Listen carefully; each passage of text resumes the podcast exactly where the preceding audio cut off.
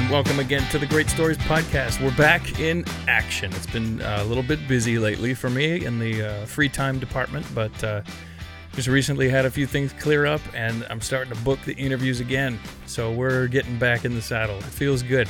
Uh, my name is Ryan, and this is my show. And what we do here is uh, I sit across this table from another human being, and I hear their life story uh, the highs, the lows, the wins, the, the trials but most importantly, just how people came to know Christ as their Savior and what it's looked like in the context of their life to follow Him. Uh, I, I, I believe this whole Jesus God thing is real. And, and I, I really want to just bring a, a, a presence of authenticity and realness uh, into these conversations and, and share that with anybody. And I pray that everybody gets to listen to just what it looks like for people to follow a real God with their real life. Uh, th- these aren't polished, rehearsed, edited, uh, interrupted. These are just conversation with real people, man. Uh, what a joy! What a joy! And today's conversation is no different. I'm talking to uh, a guy that I work with at the at the trucking company, uh, who I actually trained when he was new there, and uh, you know we got into his testimony stuff. And man, he's got so much logged in there and, and we talked for gosh you well you know better than i do but this is like a two and a half maybe almost 245 something like that and we didn't even get to everything. Uh, i'm probably going to have ed back on for a part two to talk about some other things uh, just that he shared over, over the times that i've known him. Uh, but for this one uh, what a crazy story man. Ed, ed is a guy who has come to know god um, on God's terms. You know, this is a it's a story of God really reaching into this world and claiming somebody uh, to be His own, and He's changed uh, who Ed is. Uh, anyway, I'll let him tell you about it uh, without any further delay. Uh, this is Ed Jimenez. Hope you enjoy the interview uh, as much as we enjoyed recording it. Here we go.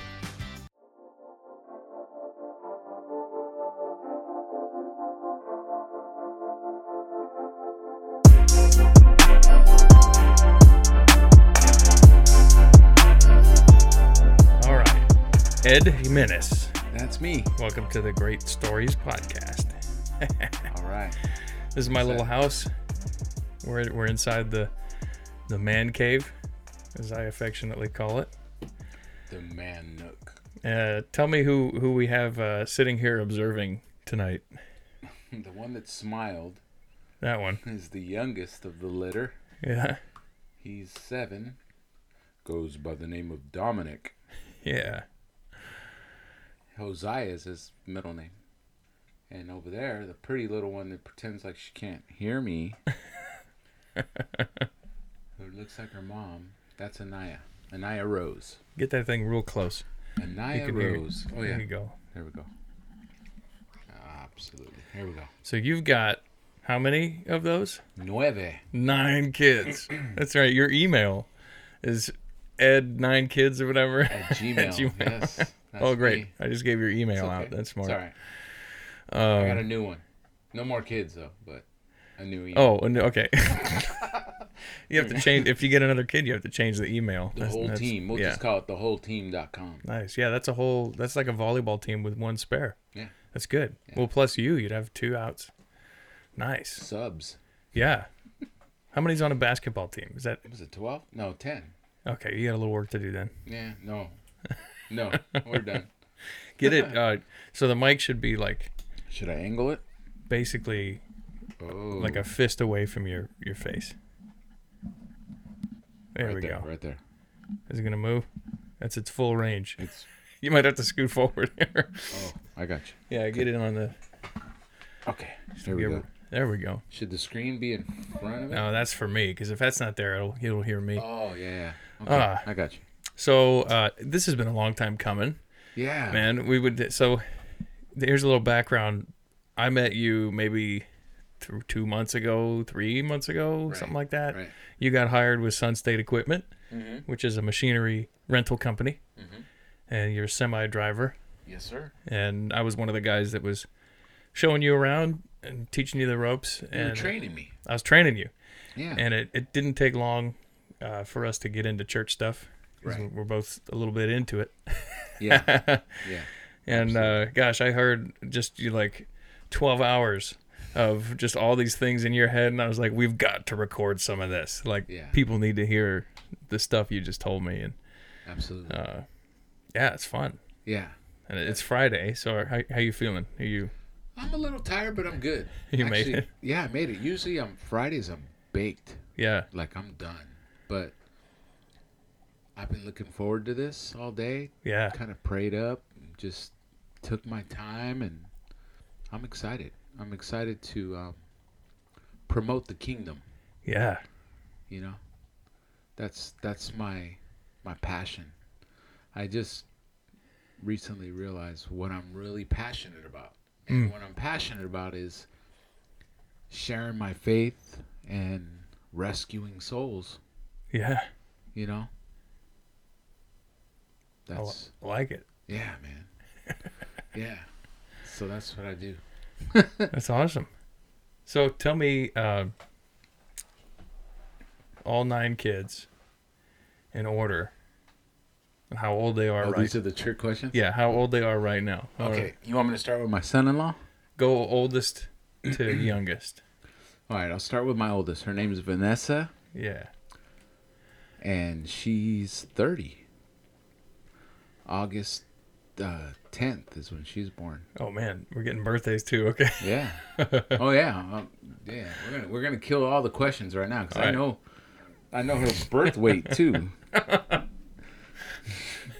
Maybe that's too much. We're gonna have someone steal their identity You know by the I time mean? this is. Yeah. Weighing in at no, yeah. but uh, no, she's 30. Then um, who follows? That's gonna be Victoria, All right.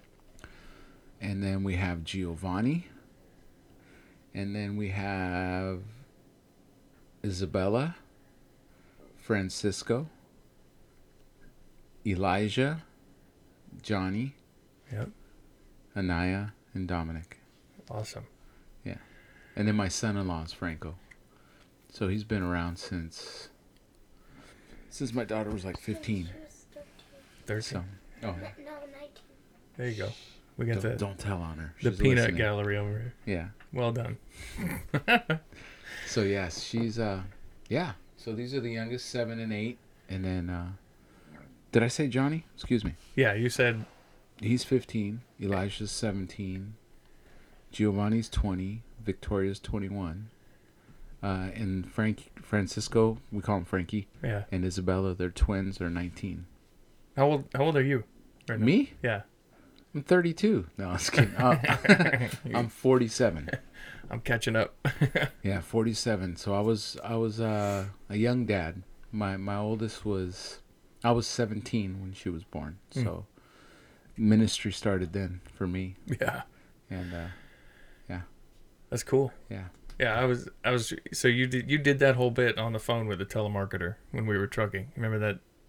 Some. I don't know why you were talking to her, but you started talking to her about all kinds of things that were not related to like cable. Just had nothing to do. Yeah. That's that gift, you know, that gift of gab Yeah. that we know where we get it from, but it's just Yeah. funny you could just redirect it all. That was you know so what I mean? funny. That was great. Yeah, man. I forgot about that. Yeah. I was cracking up. That lady didn't know what to do with you. She's like, She almost wanted my number, it felt like. yeah, I got. She wasted like 15 minutes talking to you. She could have scouted so many people. I could have got a got a cable package sold. You know what I liked about her is she was relentless. yeah, that's true. She tried to sell you even at the end. Yeah. Even, even to the bitter end. I'm like, lady, I have pirate TV. I don't need anything. There's nothing you could offer me that would sway me. Yeah. And she's like, well, you know, you know, we could still do something. No. But she was just to the end. And she listened to what I had to say. But, you know, if we had more people that were patient like her in the kingdom, Mm. we just might change the world. I think it's cool that you you're you're present in all those kids' lives. You know, you know who they are. You know their names. You know their teachers' names. You know their friends' names. Like you're not. Yeah. You don't have nine kids spread out across a whole train wreck. Like you. Right. You're. You're their dad. Yeah. Which is Yeah. cool and rare. which Yeah. is, which is a bummer. It is a bummer. But you know, even even in my past life, before I was a Christian, yeah, um, there was just some, like even like street credibility, if you will. Hmm. Um, even in my character, and I don't know where it stems from, but I never wanted to be away from my kids. yeah, It's just something I always held to my heart and never, I just, you know, I would never do that. Yeah. Well, let's uh, before we get into that past life, Yeah. uh, Yeah. give give a little like, what what is your kind of role right now, uh, church wise? Like, Mm. because you, you Okay. work for Sunstate. Before Mhm. that, you were involved in the the drop in center in San Jose. At Bill Wilson Center. Um, Yeah. It's the biggest um, youth outreach, 18 to 25 year old. Um, it deals with homeless youth, at risk youth, drug addicted youth, Yeah, homeless youth. Um, I did outreach in the community for all ages, but I mostly I was a case manager with them. So I did that for a while, which really brought me back to who I am in God. In the sense of um, what I'm passionate about. You know, I never thought I would like it. I went in there at first, I didn't. These kids were crazy. A few of them were LGBTQ community, which I was unfamiliar with. Mm. Um, and I was only there for a little over a year. But in that last year, I'm a people person. So I never really dislike anyone. yeah. But I never really had too many friends of that community. Bless you. Bless you. And and had I had to take courses. Whoa. Man, that's loud. Um so I had to get familiar with this lifestyle that I knew nothing about and I had Yeah. so many walls. Huh. You know, even in my own prejudices and my own cuz we're all we're all privy to that, you know what I mean? Yeah, we all have a tendency to put somebody over there, right? Yeah. You're the other person, right? And and, and you know, they're just they're souls. Yeah. You know, regardless of Yeah. what I think or what I, they're, you know, we're made in His image. So when you think like that, it's like, whoa, what have Yeah. I been doing? You Yeah. know. So it was a big eye opener being in the drop-in center, but I was grateful because it brought me back to my humanity. My, um, Mm. you know, you get comfortable in Christianity. You can. Oh yeah. And so it's it's Shelter. always The yeah. bubble. It's the bubble. Yeah, I was Yeah. speaking Christianese. I know how to say amen. I know how to say hallelujah. Yeah. Thank you, brother. Thank you, sister. God bless you. You know, Yeah. we do that real good. Yeah. But I think what's good is transparency and just, you know, hey, if you're not feeling good, Matt, say, I'm not feeling good. I'm just Right. not, you know, and we get, we get into this mode of perfectisms and yeah. we're just not those people and we got to stop doing that because we we we mess ourselves up we just need to be real we Yeah, all got hangups. That's something that like sometimes you'll hear people say like, "Oh, uh, you know, I, I just I woke up and I, I Mhm. wasn't feeling great. I'm feeling down. I don't feel like going to church. And just, you know, you got to put on a smile and oh my gosh, that breaks my heart. Like that's not the point. The the yeah church shouldn't be the spot where you have to pretend unless you work there. Then once in a while you have Yeah. to like whatever. Yeah. But yeah, real community. real Right. community just tr- true and true followers of christ Yeah. you know that's it yeah Well, take us back. Take us back. Uh, you were you were born oh man you on want the, on the peninsula. no No. see that's a whole nother bible story Oh gosh, I didn't know. i mean bible study is what i should have said okay. so so i gave you a portion of my life here but man this is gonna go deep all right Well, you can you can do the flyby. all right we'll do the flyby yeah. so my mom Okay. was salvadorian and she was like we had rich and poor in her side of the family real quick and she basically was ostracized from my grandfather's family because my grandmother was the house servant in their home They were shoe salesmen, and they sold belts, shoes, anything leather. Okay. Um, which is where I think I get some of that that uh, ability to sell ice to Eskimos, and you know, um, they're just good salesmen, and um, Yeah. they were just a just always trying to keep up with the Joneses in Central America. It's um, but it was a it's an old uh, lifestyle of shoe salesmen. They made shoes, beautiful shoes too, like nice dress shoes and church shoes. And um, my grandmother was a servant to the home, and um, grandpa had a thing with her. And they had my mom. Huh. Um, my mom was then. Uh, sh- my grandmother's really dark. My grandfather's side's really light complected. So she, my grandmother was from like a, you know, she had she came from what's called a finca or a village. Hmm.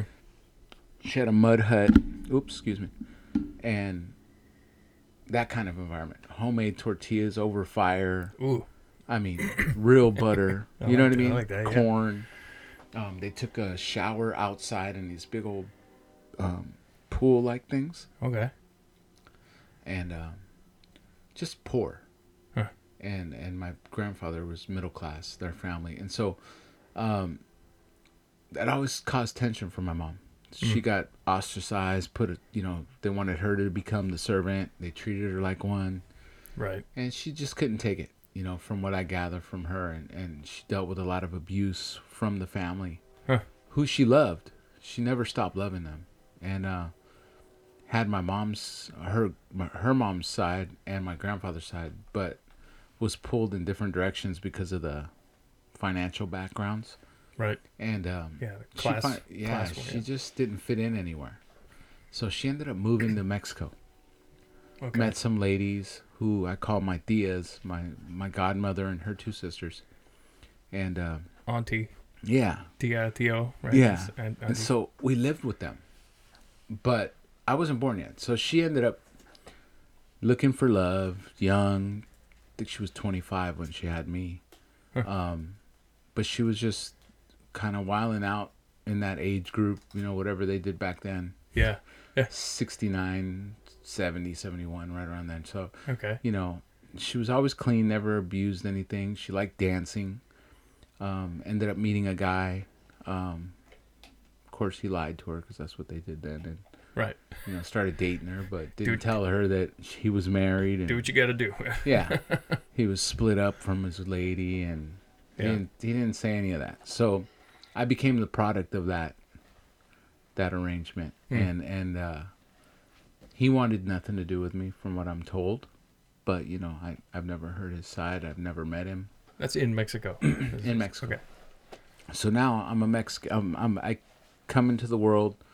Um, I'm Mexican. I was born in Chihuahua, and Nice. uh, I like to say she laughed. I like to say Chihuahua because it sounds cooler. Oh yeah, that sounds They're all, where are you born? I'm Chihuahua. That sounds Native It American. sounds, it sounds pretty cool, and it's exactly the way it's spelled. I mean, looks so. Chihuahua. Chihuahua. So, uh, you know, I tell people this story, and they go, "Well, have you been back?" No, never have. Hmm. I just, you know, I've, I've been here my whole life. So, anyway, long story short, he wanted nothing to do with me. My mom's then was trying to like say, "Hey, this is your son," you know. The grandma tried to get involved. Yeah. She had wealth. She made an offer to my mom to pay her to give me up Wow. and To her? yeah, but didn't want me to have contact with her anymore. So my mom, knowing that the lady had money, said, "Uh, I need to do something and get out of here." So Huh. she ended up going back to El Salvador, put me with my grandma in the mud hut where she was staying, Yeah. and I was two years old, but I remember it. Really. And, and like everything I told you is from my memory. Like I can remember the the fresh tortillas, the corn over the fire, Whoa. the tub, my uncles, because she had, um, she had other family. Yeah. My mom had other brothers and sisters, so she was, there was a lot of them, and so her brothers would take me on their shoulders. We went back to El Salvador for a month or two. She left me with her with my grandma. Huh. And uh, she went and partied in El Salvador, met another guy. He's Salvadorian. Keep in mind, I'm Mexican. My mom's Salvadorian. Yeah. Um, she ended up meeting Rodolfo Jimenez, who swept her off her feet at a party, and they hooked up and hung out for a little while. And I was at my grandma's for like a month. She finally popped up one day. Okay, we're leaving. I'm like, okay, well, where are we going now? I didn't know where we were going. I didn't know where Yeah. home was Two anymore. and a half years old. Yeah. Yeah, I didn't know. I just knew that I was now in love with living with grandma in this finca in this village, Yeah. and it's like really cool. it's different. Fresh food, everything's yummy, Hmm. everyone's nice, nobody's mean. Um, Huh. It's awesome. Interesting. Yeah, I How remember that- playing with works. ducks and wilderness and riding on horse, donkeys, and just cool stuff. I remember that. And you hear that so often where like it seems like the more complicated your life is, like the more the, the higher your standard of living, just Yeah. the more stressful and miserable people get. It's simple living. Uh, Just- yeah, it seems crazy. But every every time you hear that, it's like, yeah, I miss when it was just Yeah. Simple. Simplicity. yeah. Man. So yeah, so we ended up moving, packing and moving. Now I'm like three. I think it was uh, right before my fourth birthday. We came to Palo Alto, California. Wow. We From just- from El Salvador. El we Salvador flew, we to flew to San Francisco and then we took, or no, I think to LA and then we Greyhound okay. up to, up to uh, the Bay Area. I had no idea where we were going. Yeah. What is I this never, place? yeah, never met him. And then, um, I had two older brothers. Immediately, they were ten and eleven years older than me. So, um, I remember being a little kid and them coming in and they see me and they're like, "Who are you?" And they're older and I'm like, "Who are you?" And I'm stomping on their stuff and my Oh. dad's talking with my mom and he's in, they're introducing me to him and it was just weird it was just a weird thing but as we Wow. progressed as a family he um he took me in you know he uh at seven years old i think he ended up adopting me and it was a big celebration Wow. for our family. And he says today's the day son. And we went to the courthouse and did all this stuff went to dinner as a family. It was super cool and Wow. it's just different. But i didn't i didn't it was new to me. I didn't know. I was learning english. I didn't know any english. Wow. um it was different. It was different. But uh i became a jimenez so um, what was your what would your name have been before? salinas Salinas. Okay. yeah yeah yeah, Jimenez. yeah. I like So- Jimenez. yeah. So I was adopted uh, by Rudy Jimenez, my dad. Huh. We had Rudy Jr. and Louis, and then my sister too is uh, Celia. Wow. So, yeah, that's how it started, man. And I ended up he he he wanted to buy a house. We lived in apartments, grew up middle class. Yeah, kind of right. You because you you pointed down a street at one point. Yeah. We were driving through off Embarcadero. Yeah. So Greer Park is Greer- right there. That's right, Greer Park. Yeah, Well, that park used to be Palo Alto Drive-ins. That whole park. right. So I grew up going to the drive-in theater. It was right across the street from the apartments. We'd get in there and it was cool. Watch movies free. Yeah. You know, it was awesome. But back then you could do things like that and you could just walk in. They wouldn't even. It was just great. But they got rid of it. There was tons of kids. There was three different apartments. There was a hundred in our apartments, a hundred in the other. Never, you know, just a big melting pot of people Yeah, and I grew up with kids that were rich. I grew up with kids in my area. Different, you know, I always had that um I don't know, just I had filthy rich friends and then poor friends and then I had middle class friends. I just had everybody. I, I got along with everyone. yeah, because that's sort of right in in the middle. It's right in the middle. Because you go like a mile either Yeah. way, and you've got you know You got the ghetto. A- Atherton, Palo Alto, yeah. yeah, and then you got yeah. EPA on the other side. And then I had friends whose dads were in Hollywood. They were producers. yeah, So summertime would come or breaks, we'd go to their house. They had movie theaters in their basements and watching real movies, reel to reel, dang. in their houses downtown Palo Alto. And I'm like, the life. wow. So, you know, I had a lot of cool stuff going on. Yeah, I went, knew a lot of famous people. It was pretty cool. Weird. It is weird. It's it's it's weird because it's right here in the Bay Area. You didn't expect it, but Yeah. just you know, really cool stuff.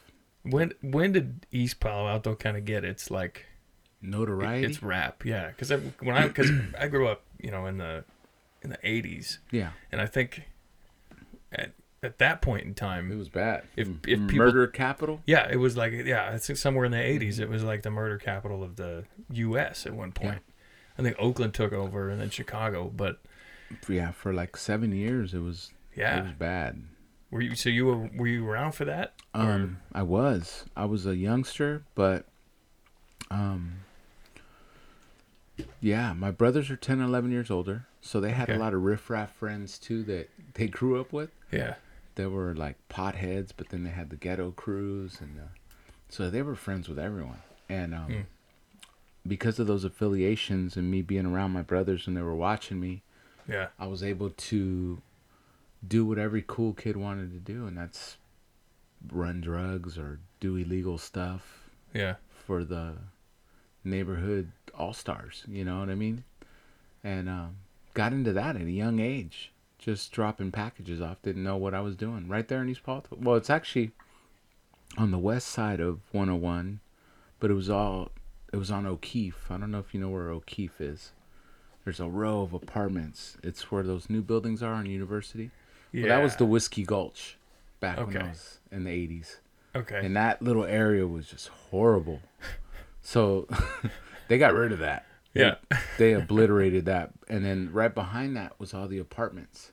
okay. And there was a street called O'Keefe that runs right behind that. So that's And where all the action was at. that's every apartment building was uh, selling some kind of illegal substance. And I ran, I was a little Latino kid with Yeah. a backpack. Right. A mule. Seven, yeah, I was a mule. Yeah. Basically, I was um, hired to be a mule. In those days, I was. Uh, this was like 84, 83. Okay. Um, yeah, it was like from 9 to like 12. Taking pat. I didn't know what was in them. I knew in my mind, but I never opened it because they said, don't open it, we'll kill you. And Wow. we don't want to do that. We know you. yeah. We're gonna pay you, and they paid me like a hundred bucks every time I did it, and a hundred dollars. Good kid money. Oh my god! You're I, balling. could, I couldn't. I was balling because Hubba Bubba was twenty five cents. you know what I mean? So, a hundred bucks yeah. was decent money, and Yeah. so I I didn't even know how, I had to spend it because I couldn't take that home. My parents weren't. Right. They'd be like, "Where are you getting this? You know Oh, what's going would, on?" They would know. They would know, without a doubt. I'm wearing my brother's hand me downs, and Yeah. you know, all of a sudden I got new Nikes, or you know, Gemco only had so many things. Yeah. Yeah. I don't know if you know what Gemco is. That was a department store. Yeah, it was a department store. Yeah. There was no online. You couldn't Amazon was it. There was no. Uh, Yeah. What's Zappos? You can't Zappos anymore. Yeah, exactly. so, um, yeah, I did that. I was hustling that, and um, yeah, just doing that kind of stuff. And, it And you were the. Was it you that told me you were the like the candy dealer? Before that, I was. yeah, so I went to Jordan. Middle School. Yeah. I think that I mean I always sold things, but gum dingers were really big, and blow pops. Gum dingers. Remember gum dingers? So it was like a blow pop, Okay. but it was gum inside, and it said blow Okay. pops, gum dingers, and they had like sour apple, Yeah, yeah, yeah. watermelon. Okay. Yeah. And that the commercials had that parrot. yeah, They would just bite it. yeah. And How so- many licks? And he'd Yeah. go one, two. Yeah. okay. So we had I had That's good advertising. yeah. So there was this liquor store called the Old Barrel in Okay. Palo Alto on El Camino by Barron Park. Okay. and uh, go over there and get my candy because they sold wholesale candy in big old tubs. I would get this stuff and sell it at school. That's how I made my money. I didn't really get allowance. I just hustled whatever I could, and so I just developed this lifestyle of being the candy man. And I never thought, you know, when I think back now and I say, man, okay, where did I, where did I learn these things? Because it came so natural to jump into these things, and it started at a young age selling candy. So, you know, I had different varieties of candy, Hubba Bubba, Big League Chew. You know, I had everything, and I made money. You know, I had tabs for people. I'm in junior high, and Gosh. it was cool. And the kids Yeah. that were buying, they could afford it. It was just com- I was Right. the convenience store, Yeah. so it was great. And you know, 7-Eleven was all right, but you know, You're right there. I was right there. I didn't have Slurpees. If I had Slurpees, I would have been Oh yeah. the man. but um, yeah. So I did that, man, and uh, got a lot of fame like that, and pretty popular just with everyone. Hmm. Um, you know, I I had uh, every kind of friend, black, Chinese, white.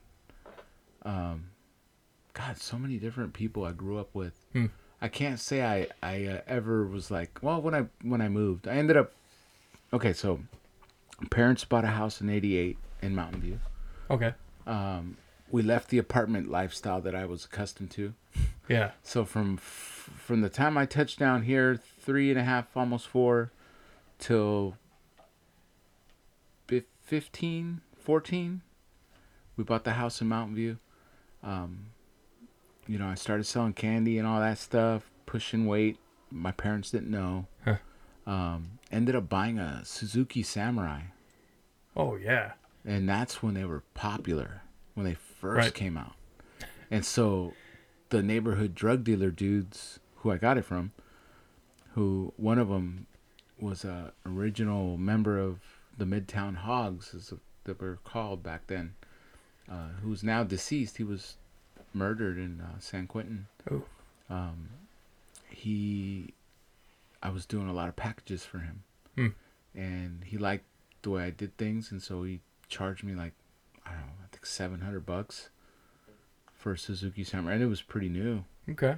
It had it was a lowering kit on it, so I was in junior high school driving this thing. Junior high. Junior high Get. at Jordan Middle School. I was in seventh grade. Driving this Driving Suzuki. Samurai, and it's like hotter than lava in Palo Alto on Middlefield Road, and Yeah. I don't know if you know where Jordan is. It's right before Oregon Express Expressway in Middlefield. So It's like a frontage. no, it's it's like in the mid midtown Palo Alto. Okay.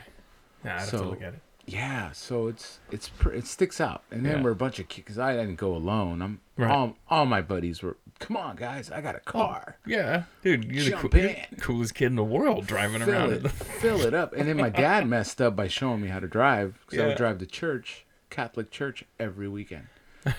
or you know, back I remember him drinking beer and just cracking a beer. Right. He'd have a couple and then be like, "Okay, you drive." I'm like, "Okay." I was a little kid. All right.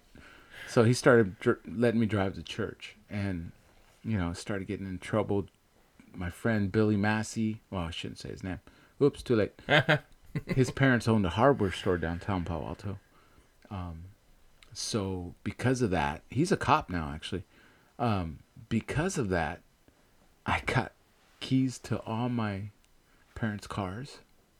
I Okay. I had, my own set, so I wouldn't have to sneak them. I was, copy them. Oh yeah, I copied them. So my dad would sleep on the weekends. Yeah.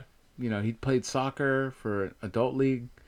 Then he'd come home and crash, and I knew when he was crashing, I'd go take his keys. But then I got my own keys, and I would go cruising, or late night, they'd go to sleep, and I'd take their car, and he would always say, "Man, it's like somebody burned my gas." And I'm cruising with my friends all the way to San Jose, and that was before '85 was built. Yeah. So we'd go as far as I think De Anza, and then go down Stevens Creek all the way in the Dude. way out. And they did, he didn't get And- wise to the. Then, well, they ended up finding out one time because I got, I got caught up. Um, they caught me that I, they they knew their car was stolen. There was Oh. no cell phones there, so I came home real quick to use the restroom and I parked the car downstairs. yeah. My dad goes, "My car's been stolen." I go, "What?" You know, what? Playing dumb. gotta get your car back. And I was like, I gotta go move his car. Shoot, I left it right downstairs. He's gonna know it's me. Yeah. Yeah. So I go to move it, and he goes in my mom's Ford Granada to go look for it, and he spots me. And you're And you're like an I'm in grade. his 280ZX. Like, oh, there's no way he's catching me. right. And I'm not about to let him because my oh, dad. Oh, so he doesn't know it's you yet. until he seen me. Okay. So he rolled up on me, and I'm like, and I just seen him in the house. I'm like, what? They stole your car, and so I that whole thing came to light real quick. and he goes, "What are you?" Yeah. like, I didn't know what he said. I just know he was mad. He turned red, and I punched the gas. you're running from your dad. I'm, I'm flying, man. I Where were you gonna go? I just away, away, because my dad didn't play. It's not like I was gonna get a lecture. It was Right. It was gonna be like It's You only know. it's only getting worse though. You're was- running. I I didn't want to get that punishment right then and there. I just delayed it. oh. So I take off down Bayshore towards south. Okay. I jam to Colorado and West Bayshore, which is the next big intersection. I have friends at the Colorado apartments, low income housing. So I got a lot of buddies there. Yeah. You know, uh, a few of the girls I know, I'm, they're outside hanging out. Well, what are you doing? You got your parents' car again? I'm like, yeah, I got it again, but I'm in trouble. My dad's looking for me. and I could see the car coming from a mile away down Colorado towards us. And I'm like, Yeah. oh no. That's him. So I'm in a cul-de-sac, and my dad jams in, and he's like facing me. I'm scared. My friends are out there. A bunch of girls that I care about are out there. Embarrassment is about to get real, Oh. and uh, I just remember punching the gas again, No. and I did like a donut, almost a donut around the car. I went like a. It was like I think it was the first sideshow ever. you started something. Great. think That's your did that. fault then. Yeah, so I don't know if it was like it was like that kind of action. I went around it. And I'm Him. looking at my dad. So he's in the middle, and He's, you're and he got out of the car, and I'm like going around him, like, ah, what do I do? I punched it again. He couldn't catch me. He chased me through town, but I Oh. I burned him. And at this point, I'm like, do I call the cops? What do I do? right. I don't even know because I was I was so scared that I'm like I'm gonna call the cops on myself. Silly, I was a kid. It's a was a- disaster. it was a disaster. You can't even make this up. This is like a It was just mayhem. something out of a weird movie. He ended up going home. I ditched the car. My friends are hiding me. I'm trying to see where my dad is. I don't even know where he went. He went home. He's got to cool off. Yeah. Officer Lou, he was this big Hawaiian kind of overweight guy, knew me from my brothers. Right. His squad car's at my house. I'm like, oh, and I know it's his car because it said Lou on the door. And I'm like, Officer Lou. So everybody's like, hey, Officer Lou's at your house, man. What's going on? Your brother's getting in trouble again? I go, no, It's me. it's me. Oh. And so everyone in the neighborhood's kind of like looking, oh, the cops are here. What's going on? Let's find out. And I'm peeking over bushes or what'd you do? so it was just one of those things where all the neighbors knew I was around. Nobody was telling on me. I was busted. Oh. And I just finally got tired of being out there. I wanted to go home. I wanted to go to sleep. I was drained mentally and Yeah. just done. I was Life on the run. what man. am I doing? Fugitive. Yeah. So we uh I went in cuz I knew the cop was inside. but back then you could probably spank a kid in front of a cop. It just didn't matter. They would have been like applauding it or something. Right. Right. But You're not doing it right I get in and I looked at my dad. He's hotter than lava and I'm like my mom's crying. I'm like, "Oh, I'm in trouble." If my mom's crying, yeah. I'm in trouble. yeah. And Officer Lou's like, I need to talk to you. All right. Fessed all up, and they charged me with joyriding. So How old were you for this? I want to say 12, 13. So you're in like eighth grade, Yeah, ninth grade, maybe. yeah. Oh gosh. You know what? I take that back. I was about 10 because it was before I had my. Get It was before I had the Suzuki. Yeah. Gosh. when I was in seventh grade when I had that. So yeah, it was before that. So yeah, um, horrible man, just Yeah. horrible. Just a life of you know, no direction. You know, even I had loving parents. They loved me. My dad just worked hard. He was Yeah. you know climbing that corporate ladder. He started in like the mailroom, just working shipping and receiving. Now he's climbing his way to be the president of a company, and Whoa. he was strict, but he was an accountant. He became an accountant, certified accountant. Um, was climbing in his company and um, just doing different things, you know. Uh, I ended up move. We bought a house in Mountain View. We were looking in Redwood City, Yeah. different areas, San Carlos. He ended up um, That's where I grew up. San Carlos, right? Yeah, San Carlos. So we we I remember going to the places. You know, there was one off of Woodside Road um, in Redwood. There was another one off of Fair Oaks in Redwood City that we really came close, and then there was one off of I want to say was it Holly? I think it was Holly. Yeah. Right up there by uh Yeah, I know where that's at. there was little houses there. They're all gone now. by the old county road and Yeah. close to that. Yeah. Um yeah, I remember just house searching and he ended up finding this beater in Mountain View. It was a beat up house. And uh, it was ugly. Ugly. but I'm so grateful that he bought it because it's worth a lot of money right now. It's still there? Yeah, my mom lives in it. She's still in it? Okay. Yeah, she's still in it. Oh, that- they yeah. bought it back then for 120 Yeah, that's about right. and 3.5 it's worth now.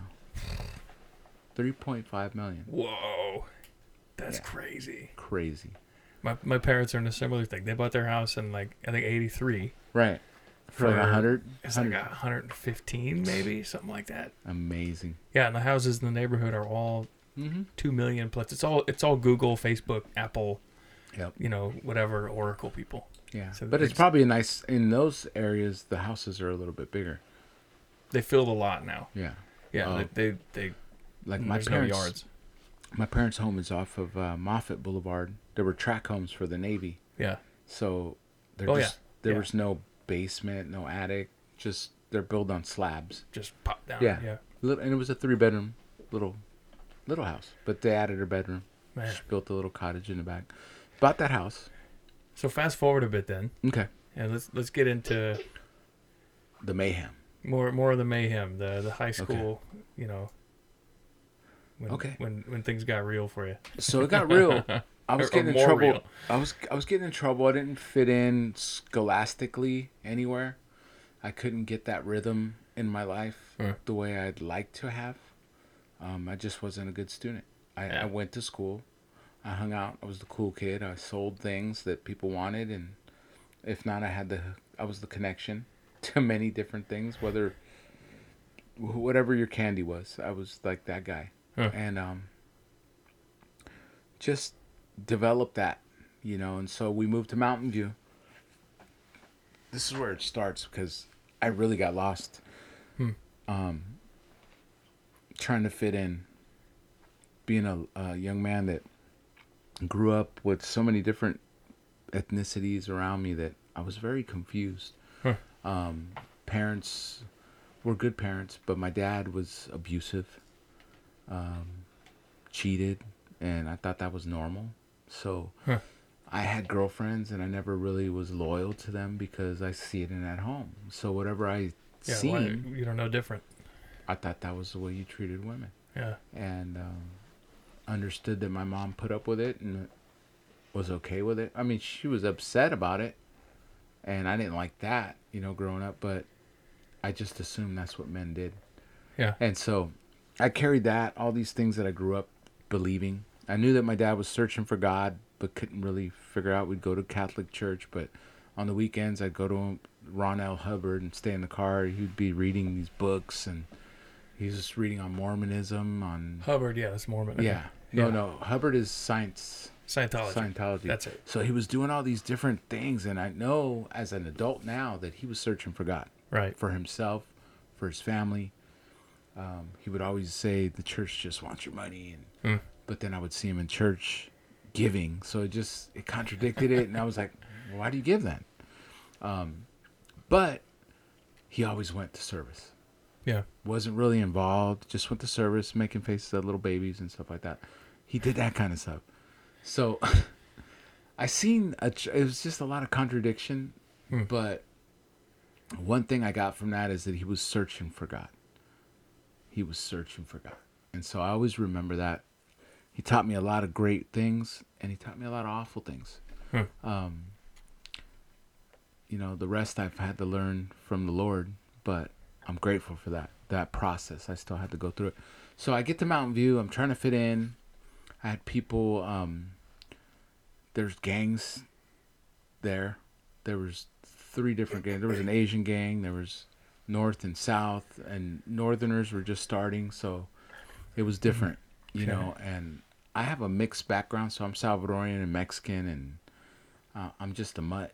Yeah, you're, you're just used to being in the middle of everything. And then I grew up and with a lot of white kids, so I talked different. I had Asian friends. I listened to rap music, hip hop, heavy metal, reggae. Even my closest friends, they didn't all listen to the same music that Yeah. I listened to. I got them turned on to different sounds just because I loved music. Um, I never played any instruments. I always had dreams of playing the piano, but Huh. I had all these likes. Um, so I had all this confusion. It's a lot of confusion. Yeah. Um, I was trying to fit in. Ended up taking this guy's girl that I, she didn't tell me she had a boyfriend, but started a little war. So he was one of the leaders of the Northern Gang, and uh, his name was Jimmy. Huh. He had a brother named David. He had like six brothers, but him and David were like this, and everybody knew him. And um, so we were enemies right off the from that whole female thing, and yeah. uh, she didn't tell me. So I came to her. I go, "Why didn't you tell me, man? I didn't know. You know what's going on, yeah. man." No, I'm in I trouble. don't want. Yeah, I don't want these dudes. Up. So these guys calling my house phone because we didn't have cell phones. Yeah. Well, there were cell phones, but just wasn't really privy to it. no. Um, and so he got these dudes rolling by my mom's house. I'm like, oh, man, what's going on? You know, trying to figure this out. I met a cool guy that I went to high school with named Gabe. We became best friends, and he was my road dog, but it wasn't really a good fighter. So I was like, I couldn't count on him to really have my back. If you're listening, Gabe, I'm sorry, man. You're Uh-huh. a lot bigger. I know you're a bouncer now and all this good stuff. And he grew up. but you were not a fighter in high school. Uh, so, but he's a big dude now. He's huge, and uh, he's he's been able to uh, take care of good people Yeah. that we all know on radios Okay. as a bouncer. So it's All funny. But fun. um, yeah. So I ended up doing that. Got a little wild and um, still did my little sales here and there. Had these little connections with. That's how I started finagling my way back into that life. Hmm. Um, after that, I met a girl. Uh, she had just moved from Arizona. Had kids with her. Um, had four kids with her. So out of my nine kids, I had four with my ex, and then um, basically, you know, we we tried that for years and Hmm. just couldn't because of my, you know, got I started dabbling in in not only the sales of stuff but using and Hmm. uh, We'll, we'll call it um, hard candy. yeah, it wasn't pop rocks, but Hard candy. but yeah, so I I got in, into that, and Yeah. um, I just I sold it for a long time and um, was that kind of a guy, and then because I knew that girls liked it, I started using it, Right. and I never did, and and um, it's funny because they say, you know, it's a lust of the flesh, right? So when you once you start using, all these doors open up. Huh. They kind of feed themselves, but take you nowhere, but and fast, and then Hmm. you're stuck. So I got caught up in this in this um in this um I got caught up in this lifestyle of uh habitual just acting crazy and doing drugs and partying with different people and Mm. a lot of women a lot of you know stuff like that just being unfaithful to my ex because that's what I grew up thinking was right and she's to Yeah. put up with it and I just had nobody to really guide me Yeah. so she got pregnant. Um, we were seven. She was sixteen. I was seventeen, and uh, yeah. So the day came to tell my dad, "Hey, I got some girl pregnant. Yeah. I want to be a man and tell him, you know." And uh, he didn't accept it. He says, "Well, Hmm. how do I know it's yours?" Well, you don't. I'm telling you, It's, you know, I'm the guy that she's with. This is it's me. So Huh. he wasn't too happy about that. Kind of grounded me. Said I couldn't go out. Don't call her. She calls the house. Nothing. I'm like, well, that just made me want to just call her more and run Yeah. away. And Good luck yeah, it didn't work. holding So, you down there. so I was upset, you know, and inside anger, young teenage kid. He uh, ended up passing away soon after that. He Oh. uh, he had a massive heart attack in Redwood City. He made a bet with his coworkers to lose weight, and he started this crazy diet. His first day working out, he overexerted himself and had a massive heart attack at um, in Redwood City, actually on Veterans Boulevard Dang. at a at a health spa, and it was two doors down from his job. So it was like insanity. So not only was my ex pregnant with a baby, Wow. we just told my dad days before that. Uh, I had all this stress and just different things going on. Um, just a lot for a young man. And so Yeah, you're 17. 17, Yeah, this is like it's insane. these are things that you'd expect. Yeah. Like, oh yeah, I was in my 20s. Mm-hmm. You haven't even got to the 20s Mm-mm. yet. Oh my gosh. And then I was trying to fit in, still being the womanizer on the side, and Yeah, selling the, the candy. the candy, being Gosh. Mr. Cool Guy, still making friends amongst enemies, and being that guy. Not sure where I was going, what was taking place. He they just bought this home. I'm wondering, is my mom even gonna have it? You know, what's gonna go on here? She cleans houses for a living. She's been doing it since I was in kindergarten. Right. um, that's all she did. But she held on. She did everything she needed to. Um, you know, and she worked it out. But Wow. far as me, What a champ. had a baby, was a dad. I wasn't the best dad because I was just a young kid, you know. But um, did the best I could. You know, my daughter grew up thinking she had a lot of, you know. By then I had a lowrider. Huh. yeah, so I was in the lowriding scene. Started my own little clique. We called ourselves the Forty Ounce Crew. just different stuff. They had rappers amongst us, a lot of hot rodders, low riders, Uh, neighborhood kids from Mountain View, and um, you know. So my daughter, she was born and she grew up thinking that she had all these uncles. I remember she used to say, "Man, I got a lot of family," and everyone loved her. yeah. And it's all my guys that we did neighborhood things with, and we had our own gang.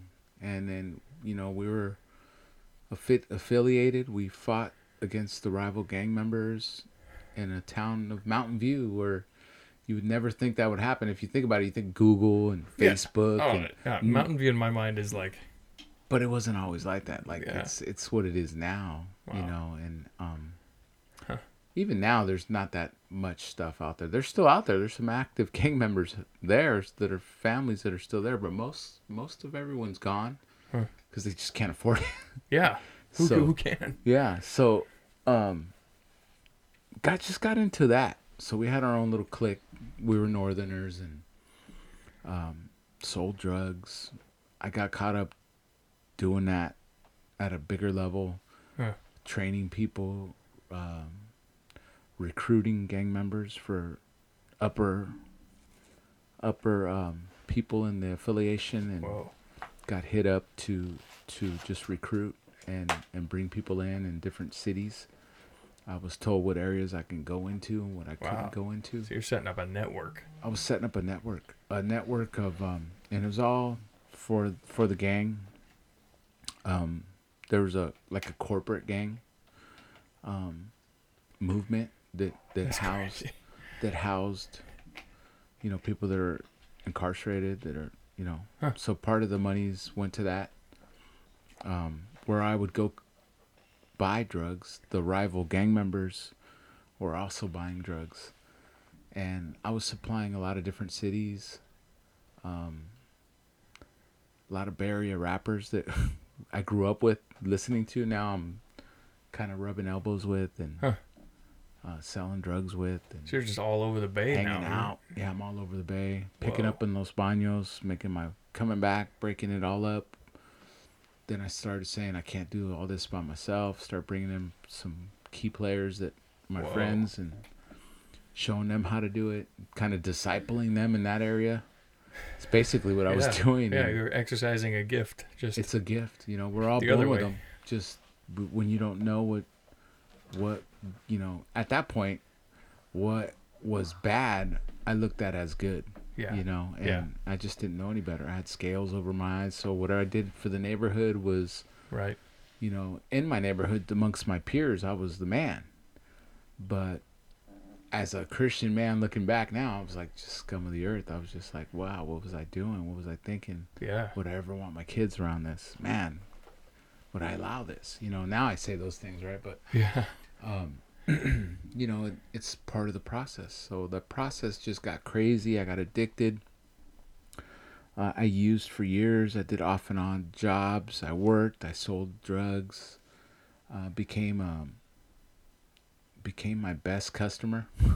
Yeah. Um, sold. I mean, I I had a lot of money coming in, but I was so doped up at times that I I never invested. I never, Huh. You know, I did things.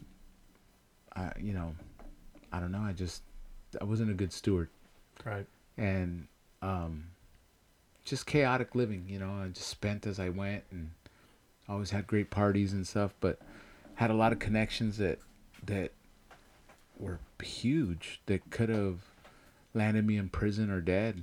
And um, Yeah, I'm Like- surprised. Like, did you experience any like violence or like? I did. Like, I did. We've been shot at. Um, I had friends that ran drugs for me.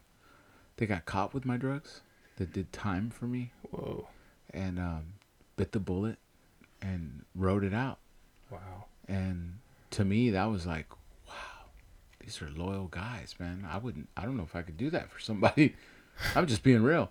And and I'm like, I remember telling the one guy that did, he did, he got ten, but he he wrote out eight, Wow. and I was just like, how can you do that? That was mine. And I remember Yeah. talking to him on the phone. I was like, you don't you don't have to do this, man. You know, I'll turn myself in. No, man, I got this, dude. I I had it. It was me. Wow. I got busted. I, I got this. And I was like, whoa. I, it, it always jolted my That's crazy. manhood. Like, man, that, that dude's no joke. Served his time, got out. Uh, took a few years and he ended up going back. But, you know, just just to know that he did that for me Yeah. blows me away. What a weird like flip side of like grace, isn't it? Yeah. Just like And, and I gave him money. I said I put money on his books. yeah. Um, man, just never Wow. understood it. Wow. and I always looked at it, and I still kept hustling. I, I never really quite fit in because I was always trying too hard. I don't know, but I, I did develop this persona of a mean drug dealer, kind of gang memberish, Huh. riding around in an Impala. I love low lowriders, but you know, I had this this thing. I had friends that were drug dealers in East Palo Alto, and they were known that many of them are murdered. You know, Huh. this particular family I, that I did business with, they they're pretty much all gone. Hmm. They were murdered. You know, it was during those the '90s. You know, Yeah. the the murder stuff, and and I always wondered how that went down. But I I was affiliated with a lot of those people. A lot of those people went down. Uh, we've talked about different stores and shops that were Right. involved, and and uh, Right. without mentioning names, it just you know it was a it was a scary time. But it was like if Yeah. we knew who we were. And I knew that I was always had my cars in there getting painted too. And Huh. anyway, I said too much already. but just knowing the grace that's always been on my life and, um, you know, being addicted and being a womanizer and being this thug, being this guy that my parents didn't raise because they raised me to be loving, Yeah. were they all together? No, but there was always love. You know, love was always there, just to a certain degree. So it wasn't the Right.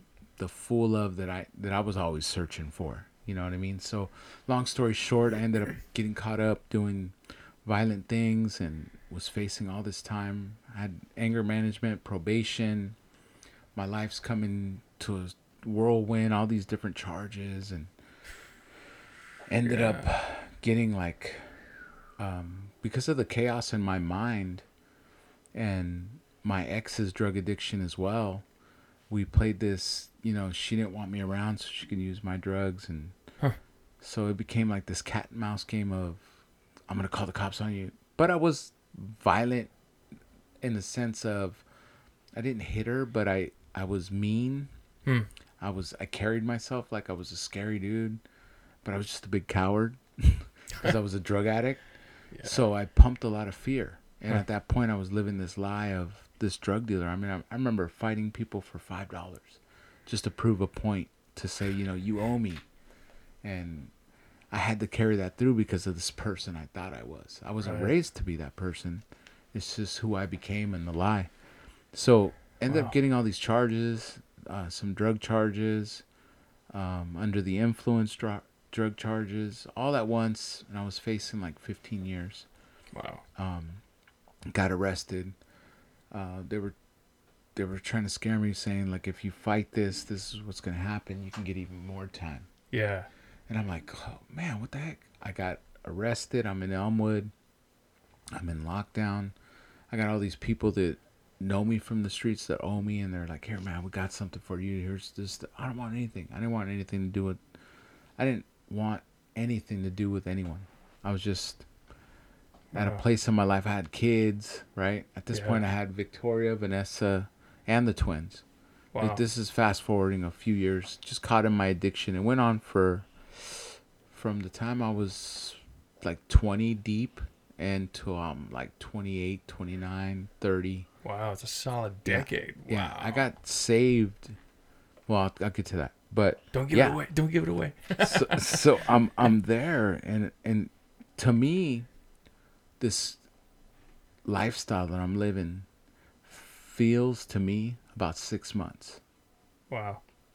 So I go in, I'm facing all this time, my mind's chaotic. I had at this particular time when I go to Elmwood, it was uh beginning of November 2000 2002 or 3.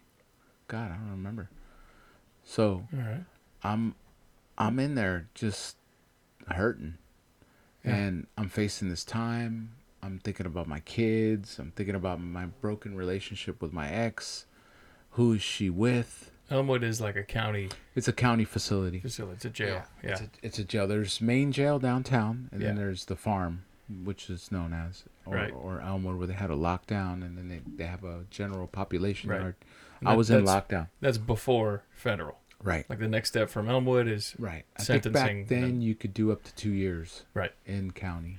yeah. I think it's longer now. Yeah, I think so. I think you're right. Yeah. So, I was dealing with all this stuff, all these people that owed me from the streets. I had this reputation, so I'm like, I got to show that I'm strong even here. I'm also coming down on drugs. Right. So I've already been a drug addict for a solid drug addict where I have like an eight ball, which is about three and a half grams a daily use, whether ingesting it through smoking or I never shot up or anything like that, but I I I did I did uh you know I did them not intravenously, but I I smoked it or I snorted it, however I could get it Wow. but I needed it. And um, it was so real because I had to have it. If I didn't have it, my body would get sick. Yeah. Um, I didn't get, you know, I didn't just, it's just something I went through. I, and it was kind of like, I tell people that now and they're, they were like, how did you do that? and I did it. And I, and it was a hard thing to admit because it's a lot of drugs, but I was so used to doing them Right. and they didn't even get me high anymore. That's where I was. It was just Just- in my system. Just kept you normal. it kept me normal. Wow. And so I would try to like do other things to bring me down, to get sleep, to Yeah. um, just to you know maintain. But I was my mind was a, a wreck. Um, as I look at it now, and I've studied schizophrenia and all that, I was like pre-schizophrenic, Huh. just from the drug abuse, just from the not eating properly, not sleeping properly, just just horrible stuff. And you know, I, I've studied it extensively. I've reached a lot of drug members and drug addicts, and Yeah. I see it now, and I'm like, wow, that was me. So, Yeah. because of those things that I've gone through, I'm able to, as a man now, I, I see people that are in that struggle so vividly. Like, it's like God illuminates them for me. Wow. He shows them to me, and He says, "That's you." And, and it's it's a trip because I I get that 24 seven, and so I go to jail. I'm fighting this chaos in my mind. And there's this bald guy. He grew up in Vallejo.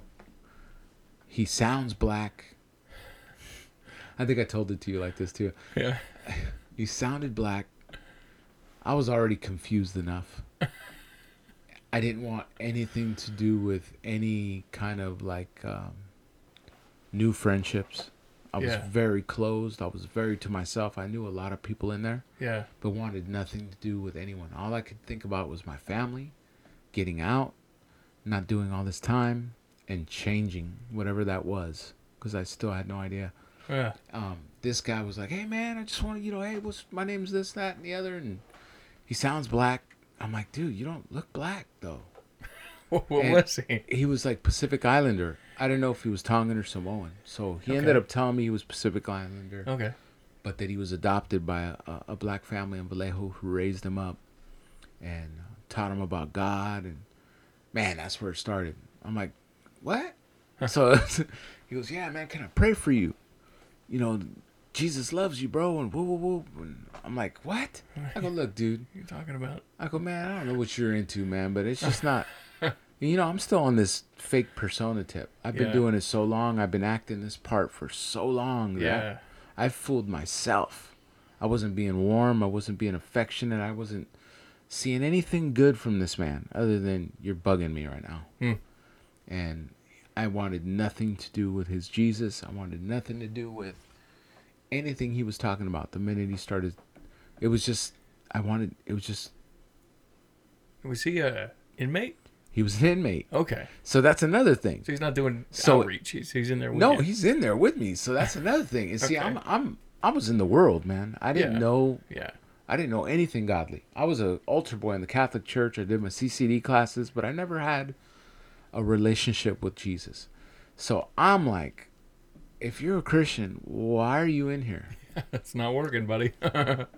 Your Christianity, where's God now? Yeah. You know, so I'm just like what people say to me now, you know, and it's like, Right. where's your God now? right. You know, who where's Jesus? Well, I don't see you're preaching Jesus, but I don't see Jesus anywhere. Right. I can't touch him. I can't physically see him. So this guy is just like, look, man, I just want to pray for you. And he goes on for uh, three days. Huh. And uh, just everywhere I see him at the kitchen chow hall, on the yard. I'm like, back then they, they had me on lockdown. They put me back in, in main population. So we're on the yard. I'm avoiding this dude. Hey, bro, what's up, man? Jesus loves you, bro. And he just, I just didn't like him. Huh. I didn't like him. I didn't want. And once he said Jesus, it was just another reason not to like him. And um, I didn't know why, Hmm. because I generally like everybody. You know what I mean? And I just didn't like the position in life I was in, the trouble I was facing. Yeah. You didn't. you didn't need this. I just didn't need more issues. I got things I'm thinking about. Huh. You know, I was like, "Who are you, dude, to tell me about the Lord?" And I'm over here tripping. I don't have time for that. You know, and I and that's the way my mind was. I just I had bigger fish to fry. Yeah. My freedom, you know, who's with my lady? that Yeah, was, yeah. you know, who is she doing? You know, who is she, did she find my money? Did she find my drugs? Yeah. You know, a lot of these things because I had that kind of stuff all around the Right. house, buried, right. different stash spots because I was already getting keyed to the point that she was using probably just as much as me. Even though I was burning her, I never brought it up because she was probably doing the same to me. And Huh. it was just a vicious cycle that kind of needed to be gone from my life anyway. Yeah. So it was all coming to a close. I had put my kids in a Christian school, my twins. There were three. So let me back up a little bit. I put Yeah. them in there. It was in Los Altos, California. Nice. Yeah, beautiful place. and uh, it's a CDC Lutheran church. I don't know if I should give the name, but anyway. Um, it was an awesome place. I wanted my kids to know God. I was still doing my dirt. Huh. Um, we we afforded to get them in there. It was pretty costly, Yeah. but I was so proud of them just to want to go and wanted them to know God. I wanted them to. I always had that drive in me. Before that, I didn't know why. I didn't know why. Even though this guy was there telling me about the Lord in jail and I wanted nothing to do with him, I did want my kids to know about God. Yeah. So I put them in there. They're cute, boy and a girl, Francisco and Isabella. Put them in there. And, um, they would come home singing songs of worship to me, and I'd Huh. go pick them up. And the teacher was, uh, the director of the CDC program was an African lady from, I want to say she was from Nigeria. And uh, her name was, ah, I won't tell you her name. But I don't know if she could tell that I was, you know, using Huh. or just seeing me roll up in my car, my lowrider, Assumed. assumed maybe Yeah. just the people sometimes I had with me, and I'd leave them in the car while I went to go get the kids. And I don't know if she smelled things on me. I don't know. Huh. All I know is I was there to get my kids. I was just happy that they were there. So they would be like wanting to show me around the school, and the lady'd be like, you know, I'd be like trying to pick them up quick and go Yeah. because I didn't fit in there. I was a sore thumb there. I was just different. And uh, so all these people would stare at me, but I didn't care. I just was happy they were there. They would go sing worship songs to me, which I had no.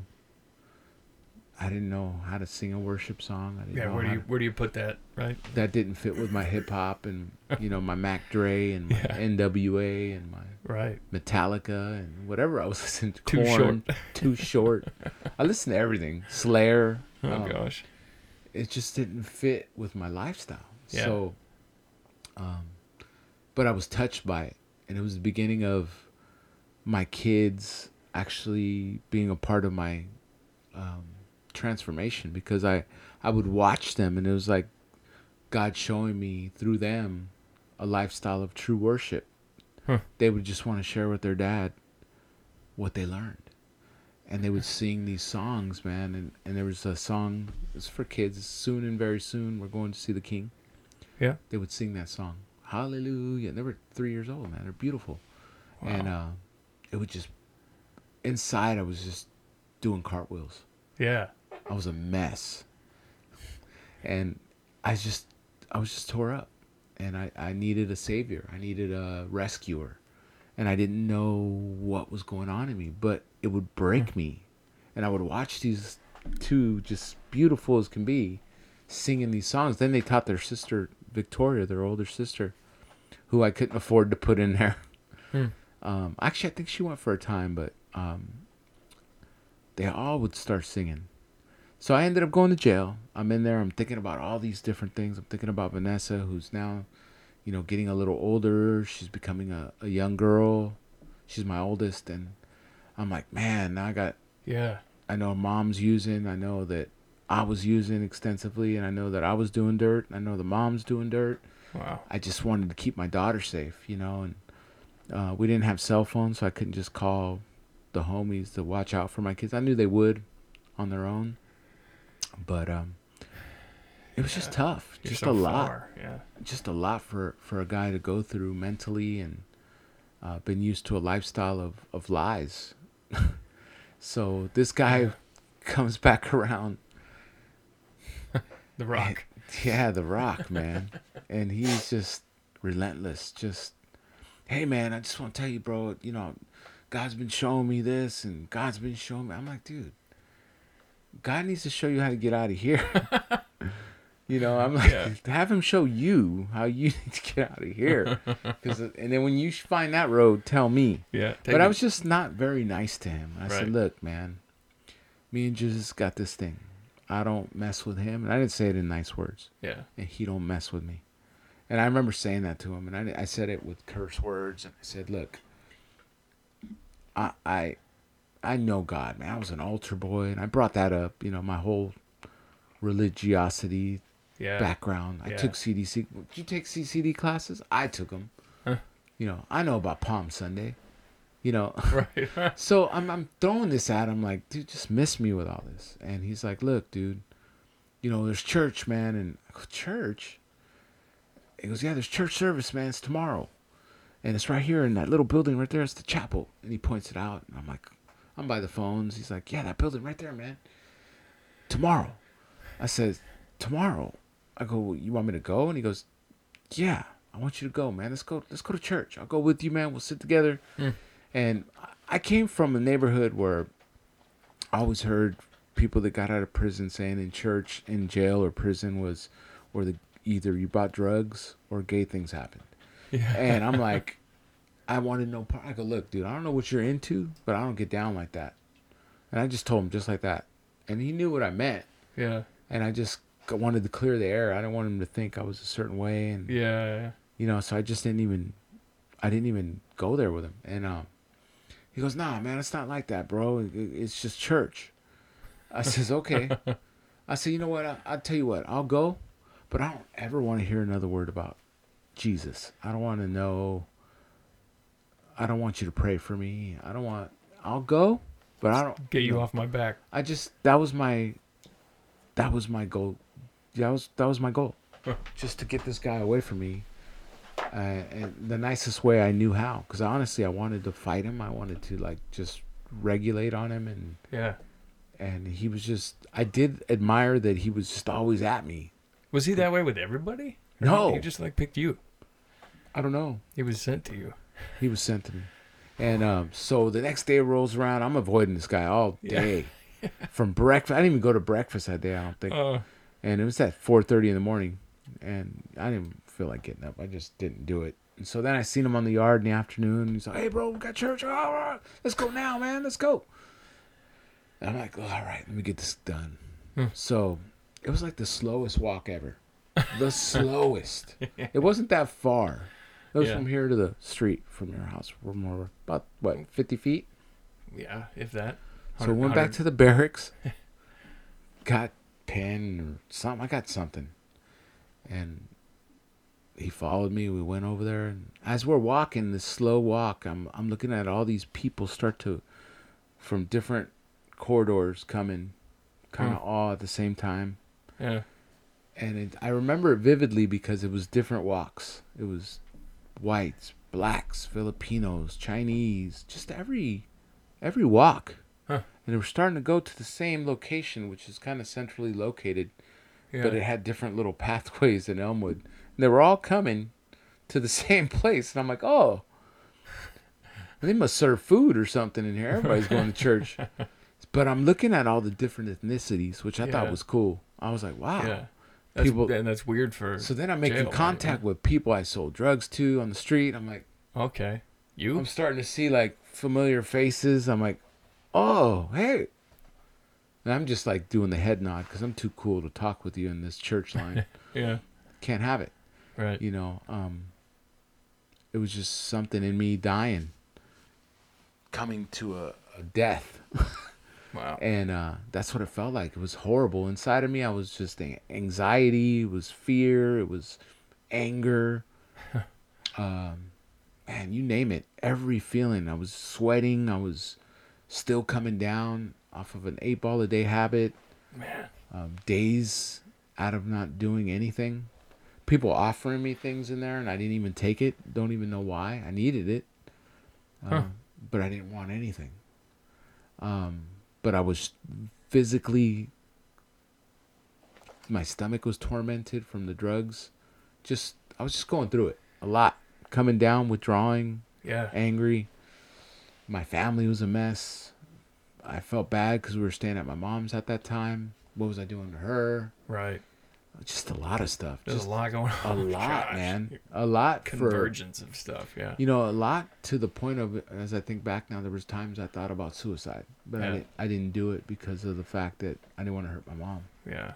You know that's what kept me from doing it, and I w- wouldn't want her to bury me. You know what I mean? Yeah. So that's what kept me from not going that road. But um, I thought it a lot, Huh. and it's just the enemy, you know. As I look back now. So anyway, we're in this line. We get in. They open the doors finally, and we're sweating out there, and they're letting people in. It was November. sixth is the day. Well, I'll get to that. Huh. No, so November sixth. It's November sixth, and uh, here I am in this line of this little chapel in Elmwood Correctional Facility, and I'm looking at all these people, and I'm walking in. There's folding seats. There's this little preacher, old white man, and his. I, I gathered it was his wife because they were really close, talking probably Hmm. about what they were going to sing, about what they were going to talk about. He goes, "Okay, everybody, have a seat, have a seat, have a seat." So, my my new buddy says, "Let's sit right here in the front, man." I'm like, I just pointed to the back, like, no, Nope. I'm gonna sit back there. Oh, smoking section, huh? Sinners row. I'm like, I have no idea what he's talking the about. The smoking section. And Ah, so I'm like, what is he talking? But I say that now. It's funny. 'cause- yeah, I 'cause- get it. And I say that, and I'm like, I Yeah. still say that, but it stuck out to me, and I didn't. It just nothing was funny to me. There was no Right. joy in my life. There was just everything, just a mess, chaotic, um, suicidal, mean, angry, uh, in need. N- needed uh, sobriety. I needed my family. I needed redemption. I needed all these things, man. And you and you couldn't do any of it. I couldn't do any of it on my own. Huh. It's like nothing I was doing was right. Every relationship that I got into, whether it was with women or drug friends, was just not valuable. Um, I couldn't, I just couldn't get it right, man. Yeah. And uh, so I'm in there, and they start worshiping, and I didn't know these songs. I didn't even know what kind of music it was. Um, I love music, but I couldn't get the rhythm. I couldn't clap to these songs. I was off beat. I tried a couple times. I just felt so embarrassed. Huh. Everybody at around me was clapping together simultaneously, on beat. People that you'd look at and say, "Oh, this guy has no rhythm." They had rhythm, man and I couldn't get it for the life. And I'm, I looked at myself as a person who, man, I you know I could thump a beat and keep it up, and Yeah. but I couldn't gather it here. Huh. I couldn't get it together. Just nothing was going right. And then the preacher stops. He goes, "Okay." The Lord just showed me that you know someone's gonna hear this next song, and when you hear this song, I want you to lift up your arms and surrender to God. And this is like two songs in, which I didn't feel the two first songs You at all. here. I'm sweating like bullets, um, withdrawing bad, man. My stomach's twisting up. I'm like, am I gonna have to run to the bathroom? What's Yeah. going on? I'm, I'm sick. Dang. Um, didn't really want to see this preacher or his wife or these guys around me. Didn't care. But something wouldn't let me budge, and and he starts to play this song real slow. And um, his wife looks at him. They smile at each other, and I was like, "Wow!" And I'm I'm vividly seeing all these things taking place, and they Huh. start playing this song, and I, I it sounded like something familiar, and I couldn't put a finger on it, and it's just like unfolding for me, Huh. and I didn't quite get it, and um. As he started to play, and they they both got to sing, and they started about to sing into the song. They said, "Soon and very soon, we are going to see the King." And he was strumming the guitar, and she Yeah. was like on the keyboard. Soon and very soon, and it's like I just it was slow motion. Huh.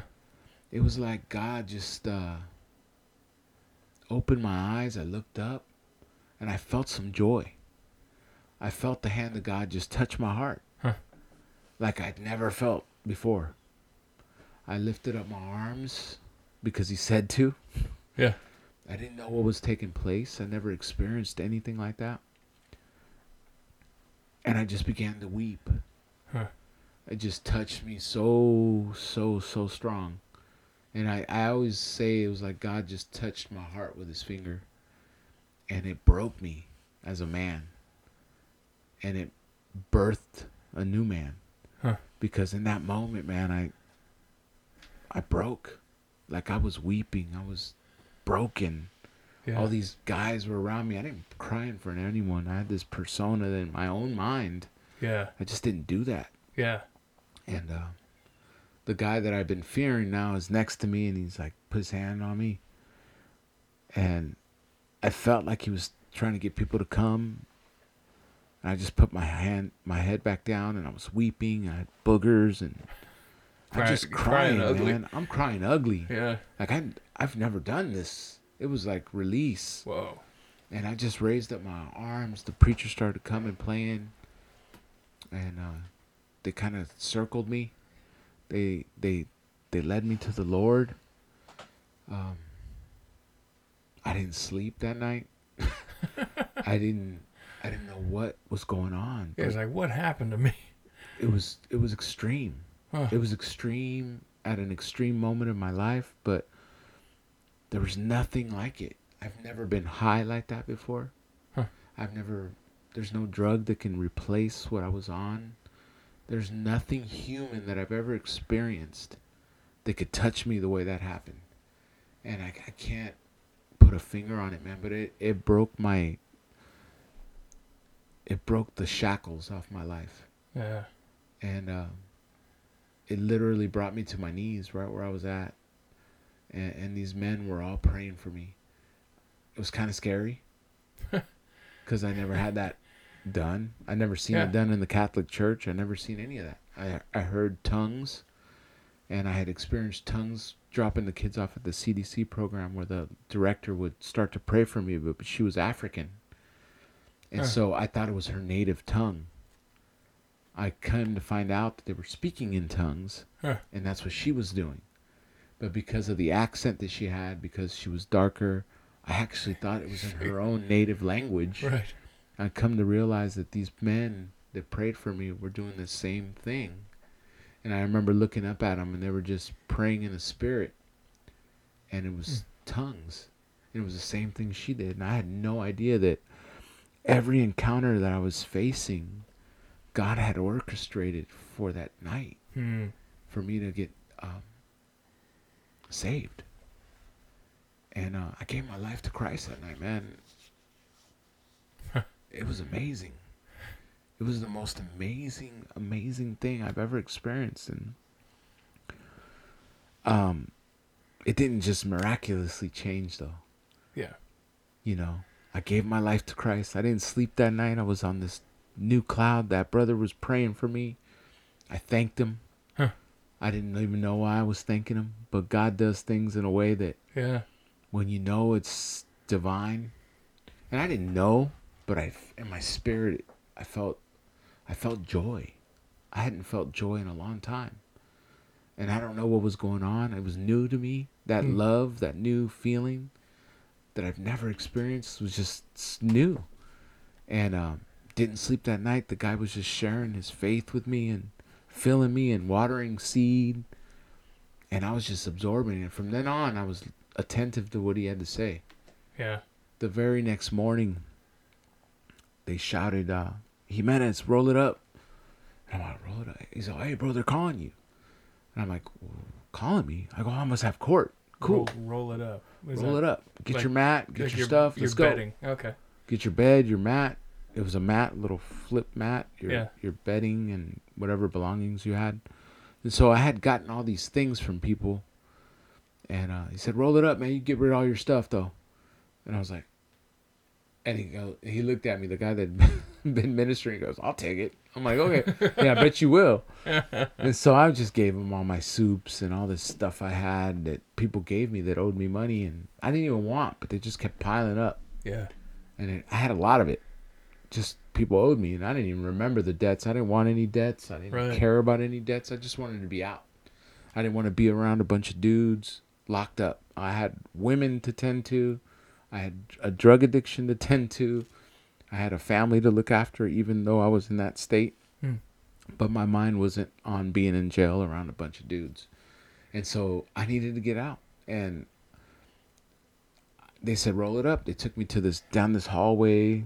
Then they took me on this little shuttle bus to the other side of Elmwood. I don't know why I didn't walk. It wasn't that far.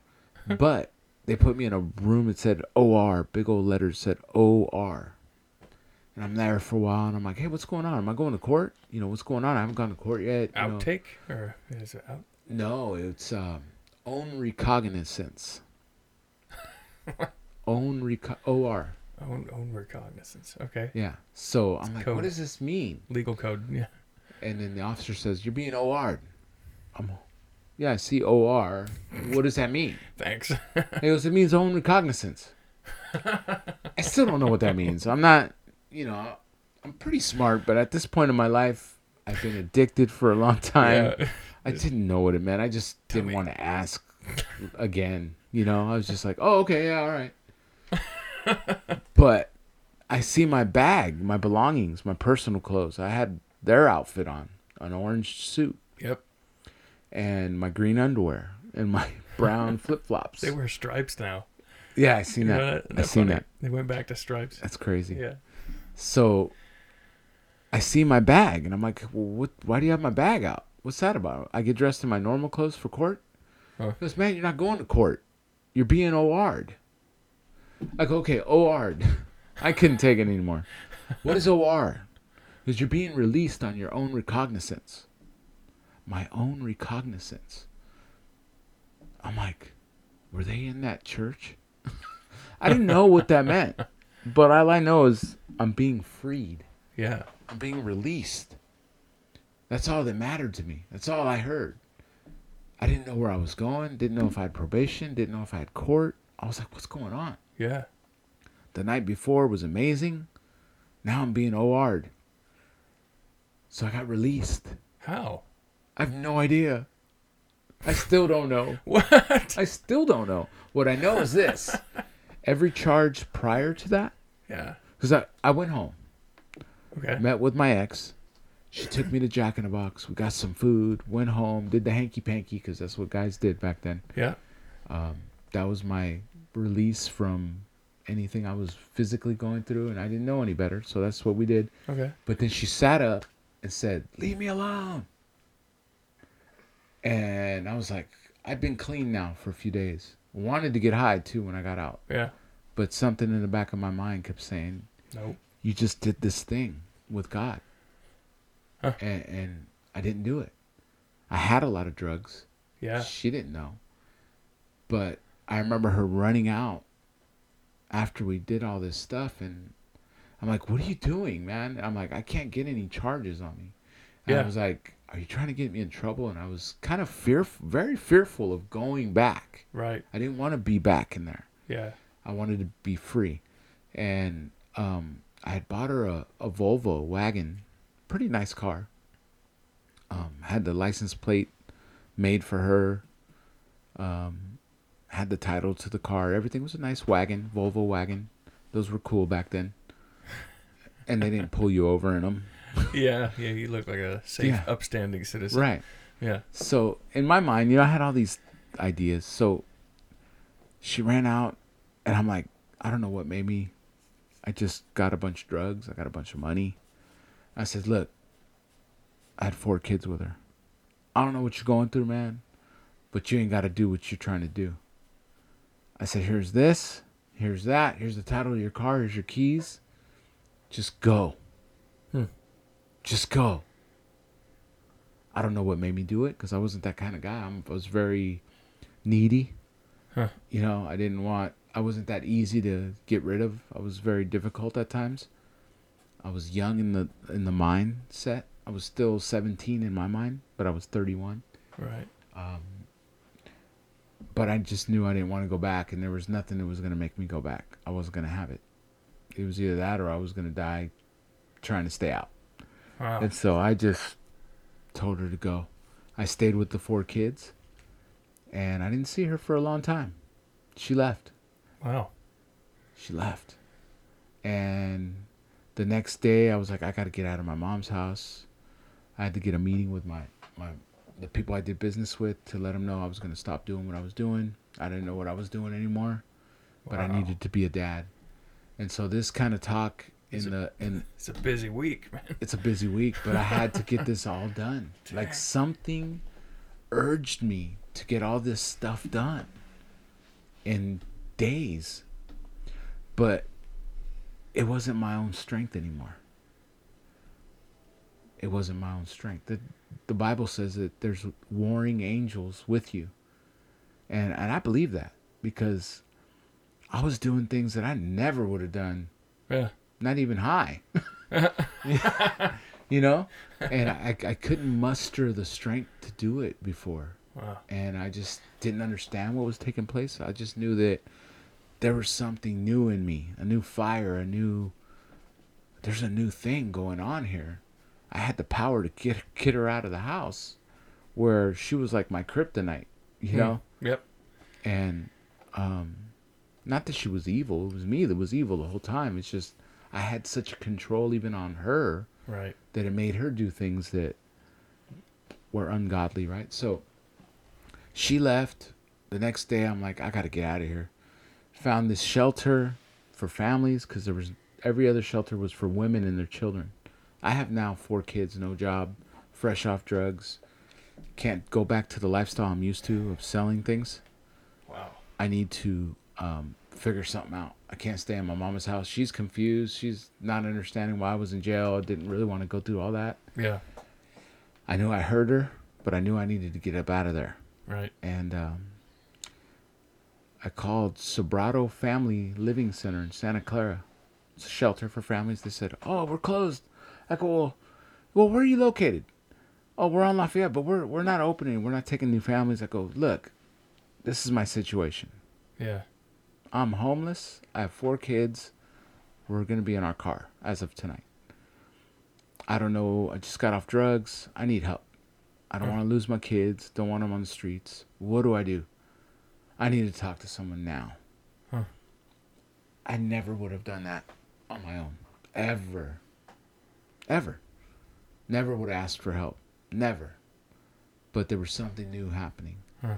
Um, she says, Well, can you come down right now? I'll talk to you. I said, Yeah. Got the address, went down there. Santa Clara, right off of Lafayette and uh, Mm-hmm. River Oaks, River, River Oaks Parkway. And uh, went over there, found the place, walked in with the kids, told them, "Look sad, guys, look sad." I did. I remember just because that's that's who I was, you know, and Yeah. um, did that, and um, man, it's hot. So, Yeah. No. We can't run this AC otherwise. oh yeah, It sounds sound. like we're in a hurricane over here. So I went in there and I, I pleaded with her that I needed to change. She Yeah. goes, Well, let me talk to my supervisor. Her name was Carmen. Nice lady. Uh, I sat there sweating bullets, kind of like I'm doing, yeah. but didn't understand what was going on. And uh, what happened was she came back in. She says, Look, there's this unit. It's like a emergency unit. I said, Okay. I got a little time. She goes, We're going to give you 90 days. Whoa. What? fully furnished apartment, two bedroom. I'm like, what? thought you were closed. That's what I said. It's, you know, it opened the door and uh, went through their little process, signed up, tested for them. Uh, I was clean. I wanted to use so bad. yeah. I was getting rid of things. I had that meeting with my friends that I needed to get rid of stuff too. Also had a bunch of guns. And there was this always this officer that used to get me out of trouble when I'd get pulled over in Mountain View, which was a lot because the Mountain View PD didn't like me. They knew you. They knew me. They- They, they look- wanted to bust me. They wanted a reason. They look would, for look for that Impala. yeah. He, Yep. he would always uh, show up. He'd hear my name, show up. Mm. Oh, I got it, guys. You know, he was the gang task force guy. Right. Officer Eckdale, and uh, he uh, he got me out of a lot of trouble. There was times he took weapons from my car. Don't know what he did with them. Huh. Don't even care. But uh, Probably in his basement. I don't know. but you know, I just needed them gone, and you know, God sent an angel there. But I knew who I could call. This Yeah. is years later. I've known him since I was in high school. Huh. This is years later now. I'm 31, but to me, it was the next day. Yeah. It didn't seem like Right. I was 31. Right. I was a mess. I was still an adolescent in my thinking and my mind. I was fresh off drugs, but there was something new taking place. And um, got my weapons together. I said, I need to get rid of this. They had just done that gun buyback or exchange. They were giving like gift cards or something. Right. They had just closed it. He said, "Oh, that's over." I go, "Look, man, I, I, I just want to tell you, I, I just became a Christian." He goes, "What? You're a Christian?" And I'm like, you? yeah, I didn't know, but it makes sense now as I look back. He was a Christian the whole time, helping people Ah, and uh, just always looking out for people. And uh, he did that for me. And he goes, "Well, good for you, man. It's a blessing to hear that." He goes, "Bring your stuff down." He goes, "But you know, we, we're not friends. You just asked for me at the desk, and I'll come in there and retrieve everything you need. You have." I said, "All right." So I remember getting this Luvs diaper box or Huggies or it was one of the big old long box. I Yeah. stuck some AK-47s, clips, wow. everything loaded in there, sticking out, heavy. Look like a cartoon. it was ridiculous. Oh, But I wanted these things gone, yeah. and I don't know what was driving me to get rid of them. I don't know why I didn't sell them. Could have made a lot of money on them. Mm, Uh, had I had a lot of guns. yeah. I didn't show my guns off to friends. I didn't. I always had them hidden. I never pulled them out. I was always taught that you never pull those out unless you're going to use them. yeah. Um, Yeah. and I never pulled them out. I never brandished them. We were at parties when things broke off. I never pulled them out, but I always had one. Hmm. And I'm just grateful that I never used it and harmed anyone Yeah. because I was living a, a, a crazy lifestyle. But It was uh, right there. Yeah. I was anything could happen. Yeah. Um, I'd been shot at at parties. Um, yeah, watched guys get stabbed right in front of me. You know, I've seen a lot of stuff that I don't know. Somebody's watching out, and I just I'm just so grateful. But I turned all those guns in. I get into the police department. I said I'm here to see uh, Mike Eckdale and whoop whoop whoop the secretary's there. She's like, "Well, what's what's in the box?" And I'm like, "I'm nervous." I'm like, "Can you just get him? He's expecting me. Just Um, get him. can you just get him, please? Call him." Well, what's in the box? She says, and I'm backing away from the box. I left the box on the counter because I don't want to go to jail.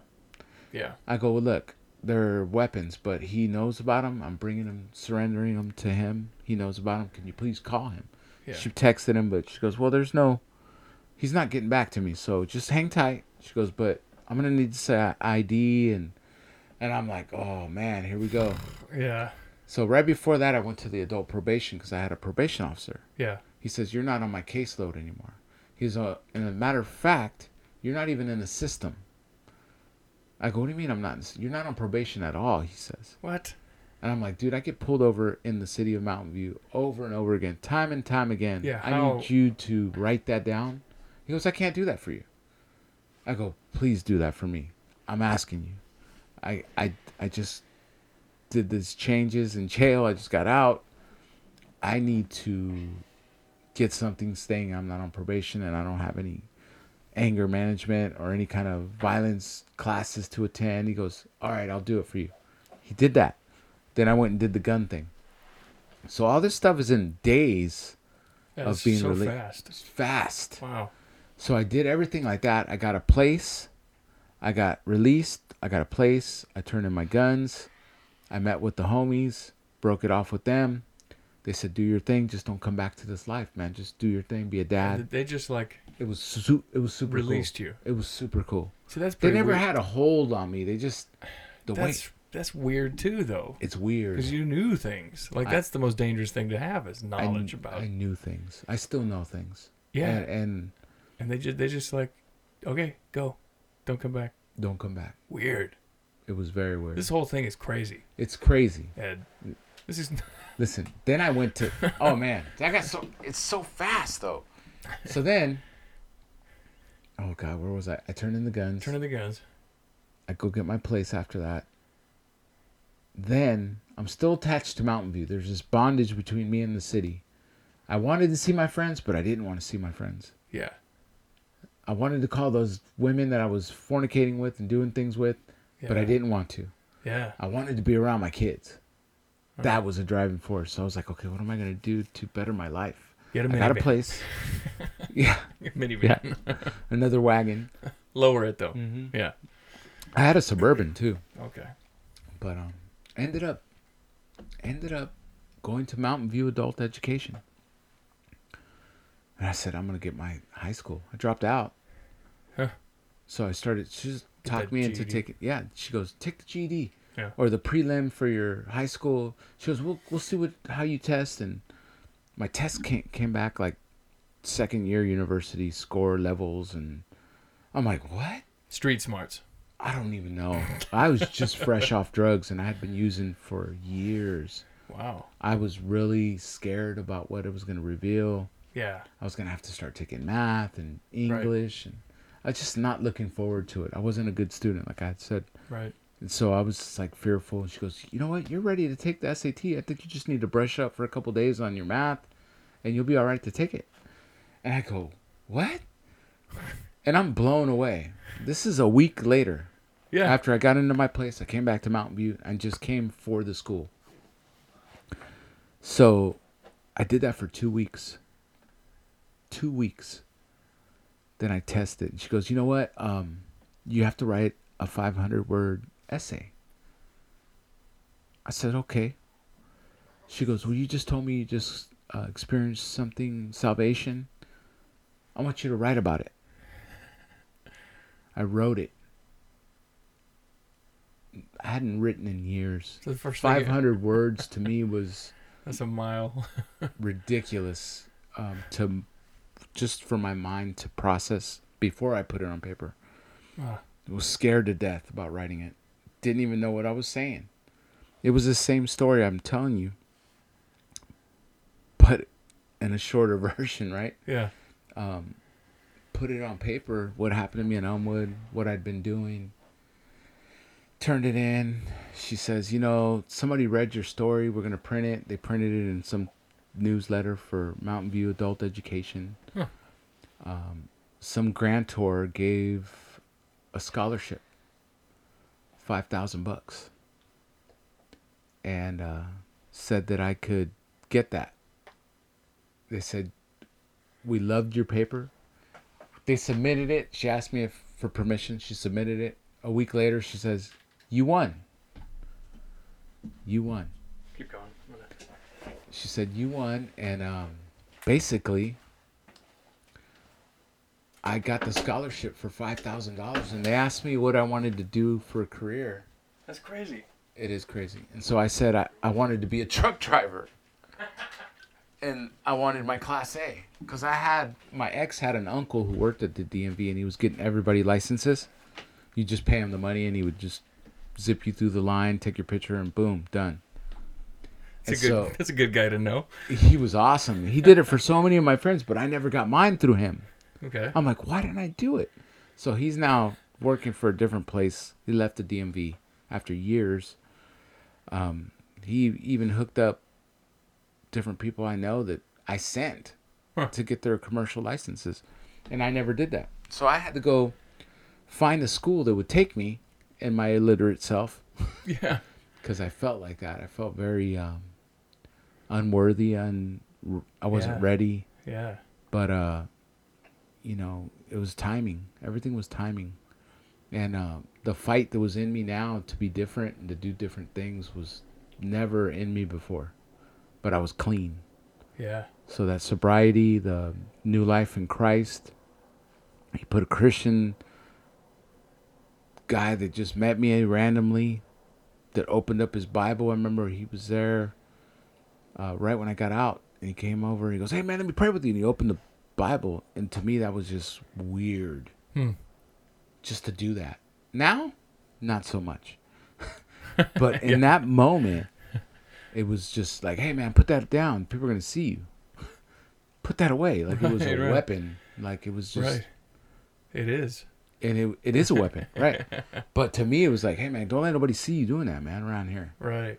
don't you know who i am you know right yeah. i had this You still still got that image. stinking thinking, right? Yep. And um, just didn't know what was going on. But the person who gave me the scholarship, they they said find a school that would take you. Every school was like six grand, five grand, or something like that. Right. Um, I found a school. They were eight grand in Oakland, really close to our Oakland branch too, right around the corner. Okay. It was called Precision Truck Driving School. I don't even think it exists anymore. I haven't heard of it. now. So I went to them in Oakland. Um, I said, "Look, man, I know how to drive." He goes, "You know how to drive?" I go, "Yeah." And I don't know what. Yeah, I heard how you drove. That, Yeah. The little Suzuki. yeah. And so I, I go, "Yeah, I could drive." He goes, "Okay." Let me see how you do, and then I'll base your fee on that. I said, "Cause look, this is the situation. I went to adult school. They gave me this scholarship for five grand, and I go, but I want to see if you guys can charge me more, like lesser than that. And you know, I wasn't trying to hustle the guy. I was just like trying to make sure it wasn't the eight grand they were asking for. yeah. Um, so I test drove with him. He goes, "I'm the owner of the company." He goes, uh, "You drive pretty good." Took me around Oakland or right around Hegenberger, Uh huh. uh, that frontage road right there. Yep. Just right behind there because it was in that school. Um, it was crazy. But he goes, "I'm gonna charge you twenty five hundred. Nice. I go, "What?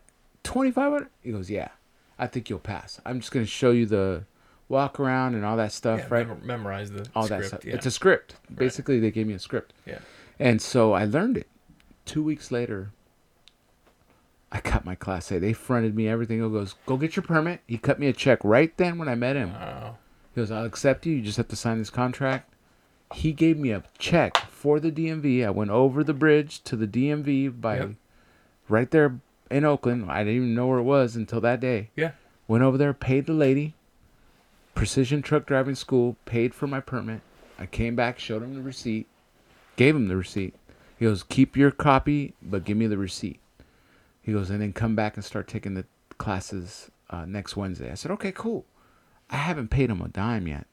Huh. He fronted me the money. I go back. I told him I found a school. They paid for my permit, so Huh. they're gonna need their check. They go, okay, well the the amount's five grand. I go, okay, and about that. She goes, I go, they're charging me twenty five. She goes, well, you just work it out with them. I go, what do you mean? She goes, it's five thousand. Work it out with them. I go, but they're charging me twenty five, so the grant grantor, you know, you can give it to someone else that might need it. Huh. She goes, no, work it out with him. Okay, Here's your check. Yeah. here's your check. I go back. I go, this is the situation. I know you told me 25. The check's for five grand. He goes, okay, that's cool. I'll pay you the difference. I'm like, What? What trucking school is this? precision truck driving school. Dang. Man, the one I went to would say, "Oh, in that case, Yeah. let's make it five. Right. What, what year was this? Uh, this is 2003. 2002, 2003. That's crazy. Then- so we got our trucking license the same year. That's, That's when I. That's crazy. when I got mine, and it was 03. Yeah. Really? Yeah. I went to A1 trucking. I almost went to them. I Yeah. just couldn't understand. I called like three of them. I didn't understand any of them. I'm like, there's no way I'm gonna learn Uh. from them. And this guy was a Mexican guy and an, a tall white guy, and he, uh, I could understand them. so I got my. Then they had okay. Then this is what's even funnier. I'll go. So when do I go get my test? Because you're ready to take it. Like a week later, I go, really? He goes, now you only get three tries. I'm all three tries. I says, okay. He, I, I memorized the script. I did that. I had all this knowledge and absorption power all of a sudden that I didn't have. You're I'm- supercharged. I'm still weeks out of being in jail, yeah. out of being a drug addict. Yeah. I had to find a sitter for my kids to go do this class. It was insane. I had no job, needed gas money. At that point, my mom didn't want to give me no money. She didn't trust me. I, Hmm. She had no reason to. I had no money because I, I wasn't making any money. I didn't know how. I, I don't even know how I was making it. Wow. All I know is that I had a place. I got my GD stuff situated. I got truck school situated Yeah. all within weeks of my transformation That's of incredible. giving my life to the Lord. No probation, yeah. all this That's stuff- the cra- That's the part I don't understand. Is you're you're released Everything. for no reason? everything. I had hundreds of anger management classes to to attend before I went to jail. All that was gone from my record, and still to this day, gone. Doesn't make sense. It don't need to. I already know what happened. Yeah. The minute I gave my life to the Lord, he he he opened up that cell and set me free. He moved things. He moved things. I had already talked to a DA that was throwing the book at me Yeah. and told me that if I fight it, I would get all this time. Yeah. And They were eager to give it to you. they were they wanted me to sign off on it. It was time. Yeah. You, you were gonna get yours, right? I was gonna get mine. Wow. And um, you know, the Lord had other plans, man, and He started speeding my life up to being a dad, to being saved, to having a career, to setting me up to to uh, win. You know, and uh, it was amazing, man. It was just something I can't, I can't, I can't even explain it. So much stuff happened That's incredible. and even friends that I did sales with, they they found out I was going to church. And I remember bumping into one, and he says, "Well, we've been selling drugs since we were kids." Huh. He's my best, my oldest friend in Palo Alto, and uh, he was like, "I know you're hustling." He, he's a blood, and he'd be like, "I know you're hustling, blood." You know, that's what he, that's what he called. I go, Yeah. and he goes, "You're selling to the church people? Is that what you're doing?" Oh, he Yes. thought you found a new angle. He thought I was in the church house. And I said, Man, I would never do that. What are you talking about, man? And I'm Oh, Yeah, like, That's I just didn't get it. So I fell into this church where I was just like, I was just by myself, me and the kids. yeah. And uh, sir, I was searching for God. I didn't belong to any particular church, but nobody really approached me. I was going to spiritual warfare classes that they had there. I was feeding myself Hmm. feeding and feeding and feeding. Didn't know where it was going, but I got my license. The DMV came to the school. Her name was Wilhelmina, the DMV operator. and I was so nervous to take the driving test with her. Yeah. And I was telling her how I was just blessed that all this stuff had just happened. I kind of shared with her what had happened, how I was fresh off drugs. She goes, Oh my God, she was a believer. Huh. And she goes, Well, look, honey, just drive and talk. Yeah. And she goes, and I'll tell you where to go, but you just keep talking. That's what they told me. And makes I go, you makes you more comfortable. You just and I go, okay. you're flowing. And so I kept talking, and I told her my story. She was moved. she was like, she had me go up a big hill just past the DMV, big old hill, and I'm like, oh, I remember looking at this hill like, wow, this is a hill. And I, I made it. I uh, told her about how God, God had transformed me, and I didn't know what, what was going on. She says, I know what's going on. Yeah. She goes, You got saved and God's favors on your life. And I says, Man, she goes, Pull back in the yard. We get back over there. She goes, Well, I got good news and bad news. I'm like, Oh, okay. Well, what's the good news? she goes, You sure you don't want the bad news first? I'm like, All right, give me the bad news. She goes, well, The bad news is this trip is over. Uh, I go, Oh, man. She goes, Because I really want to hear more of your story. wow. And I go, oh, okay. So I smile and she gives me a big old hug. She goes, you know what? Your story's good, um, but you've passed. You have your Class A license. She gave me a little paper. She goes, go take your picture at the DMV. It was, it was different. Huh. I go, wow, man. Weeks after my salvation, I got housed. I'm a father. I broke it off from my gang affiliations and my drug affiliations and Amazing. God's separating me. He's giving me a future and a hope, like Jeremiah 29 says. Yeah. He says, I'll give you a future and a hope. We just You did know. that verse for the kids at Resonate. It's yeah. it's amazing. And Yeah. and all these scriptures come now, and I'm like, that was me. you have somewhere to put them. Yeah. And, uh, you know, I didn't know the Bible. I didn't know how to read well. I had my new Bible was a New King James. So hard for me to read. Now, yeah. now I'm so blessed with the message. Yeah. with the New Living Translation, with the NIV. My favorite there's- is the message. I I, love. I love looking at. You pick a verse and Yeah. you just go all every translation. Yeah. If you look at all of them on one time, Bible dot whatever. yeah. Yeah. And so when you do that, when I study now, I'll Yeah. do that. I'll get a and, Right. and God will illuminate Yeah. more for me when I'm when I'm in His Word. He'll He'll just lead me down because I do the same thing, and it just it just opens up and it feeds me. You know, something amazing about this, what I've just listened to here, Mm-hmm. is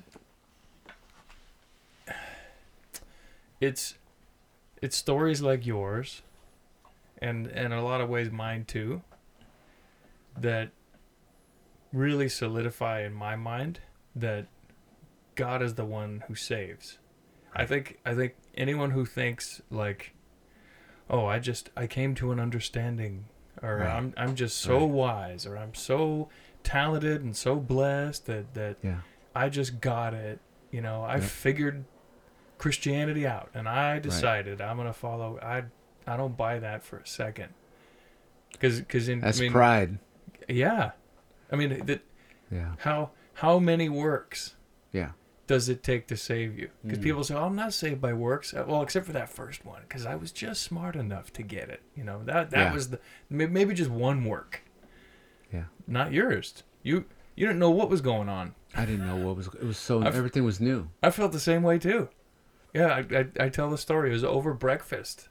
Wow. You know, Yeah, you- somebody somebody says a, a few words to me, and, and for some reason, I went to breakfast thinking Jesus was not real. Christians are crazy. The Bible's better for kindling than reading. Yeah. Right. And I walk out of the restaurant like, wow, I, I kind of want Jesus to be God. I'm like that, that's impossible. wow. And then you've just got one impossible thing after another And so fast. and it was. That's the That's crazy. the within a month. Yeah. I was licensed. yeah. I was set free. Yeah. I in, was in every way, really. relocated. I broke every affiliation that was evil. It's a change. It was drastic. I didn't. I didn't even see my ex. I didn't want to see my ex because, like I said, she was like a weakness to me, and we Right. we were unhealthy together. Yeah, it wasn't great. It wasn't, and uh, I knew that I would use. I knew that I would be what I knew to be around her, Yeah. and it just wasn't healthy for her. It wasn't for the kids. It wasn't for me. Dang. It was just because it was just chaotic, you know. But um, he had different plans. So I want to. We're, we're gonna have to fast forward. I want to hear. Okay. I want to hear more. I might have to have you back at some point. Okay. We just hit the two hour, like 15, 20 Did minute really? mark. Yeah. Wow, But I want to. that's because of this amino acids It's and the- yeah, the- ultra COQ10s. The BCAs. Oh, BCAs. I don't know. What does that stand for? Uh, branch chain amino acid. Oh, is that what it is? Yeah. I didn't know that. Yeah. All I know is Good. they work. I, I got a friend, uh, Yvonne, always makes fun of my random knowledge on useless things like that. Like That's funny that you said it. I was just sharing that with. I know so many. Th- I was sharing with my wife and her friends. Check this out real quick. Yeah, This is so off key. that's good. I'm, I'm good with rabbit I don't trails. even know why I shared this with her and her friends because there was babies there. Yeah. I said, "Did you know that if you were to die and you left your baby to my wife, just saying hypothetically, that my wife could then induce milk to feed your baby because God created, God created them like that." I've heard that. And the thing is, is like I don't know if you've ever heard this about women, but when they're together, their menstrual cycles key Yeah. together. Yeah. Well, it's the same thing with milk. So if they hang around with, like, if my wife and her best friend have a baby, or if her best friend has a baby Yeah. and she's hanging out with her, Yeah. she will start to get the milk flow. It's a hormonal thing. Yeah. It's a hormonal thing, and it's amazing. I don't know how I know this, but I know this. Just random knowledge, and I just shared that with them the other night. It was funny. That's, I got. Uh, I got another one. I'll tell you later. I got. All right, sorry. not. Maybe not the time. Um.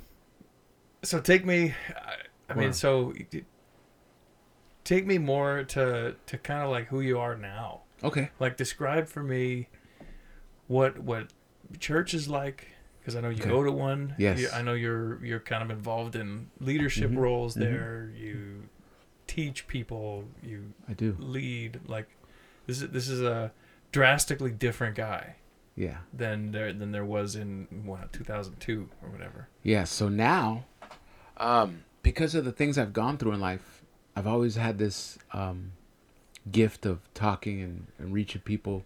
Yeah. God brings me these people. And it's funny because, you know, it's as I look at it now, God only puts you around people that are just like you. Hmm. He puts you around people that are just like you. Not for you to be better than them, but to help them become different. Yeah. You know, he he wants Access. Yeah, access. Access. Discernment. Um I'm able to see a drug addict. I've come to people, but anyway, who I am now is I go to New Harvest Christian Fellowship. Um not a licensed minister, but I'm an ambassador Yeah. for Christ. You know what I mean? Um, um, I get to share God's word to different. I get to share to the youth. So we're with the 12 to 18 year olds. That's I- right. You're doing student Yeah. ministry. Yeah. Yeah, so I did that. Started with Bill Wilson. I knew that man, this is where I'm supposed to be. I get to work with a, a small. We're a small church, but a powerful church. You know, there's strength in numbers too. But you know, right now we're growing, and Yeah. um, God's good, man. I'm in the marriage ministry. I run the ushers ministry at my church. Um, it's good. I ran it for a while, then I uh, I kind of handed it off, and it kind of went sour a little bit. So I'm back on it Hmm. to redevelop it, re-strengthen it, rebuild it.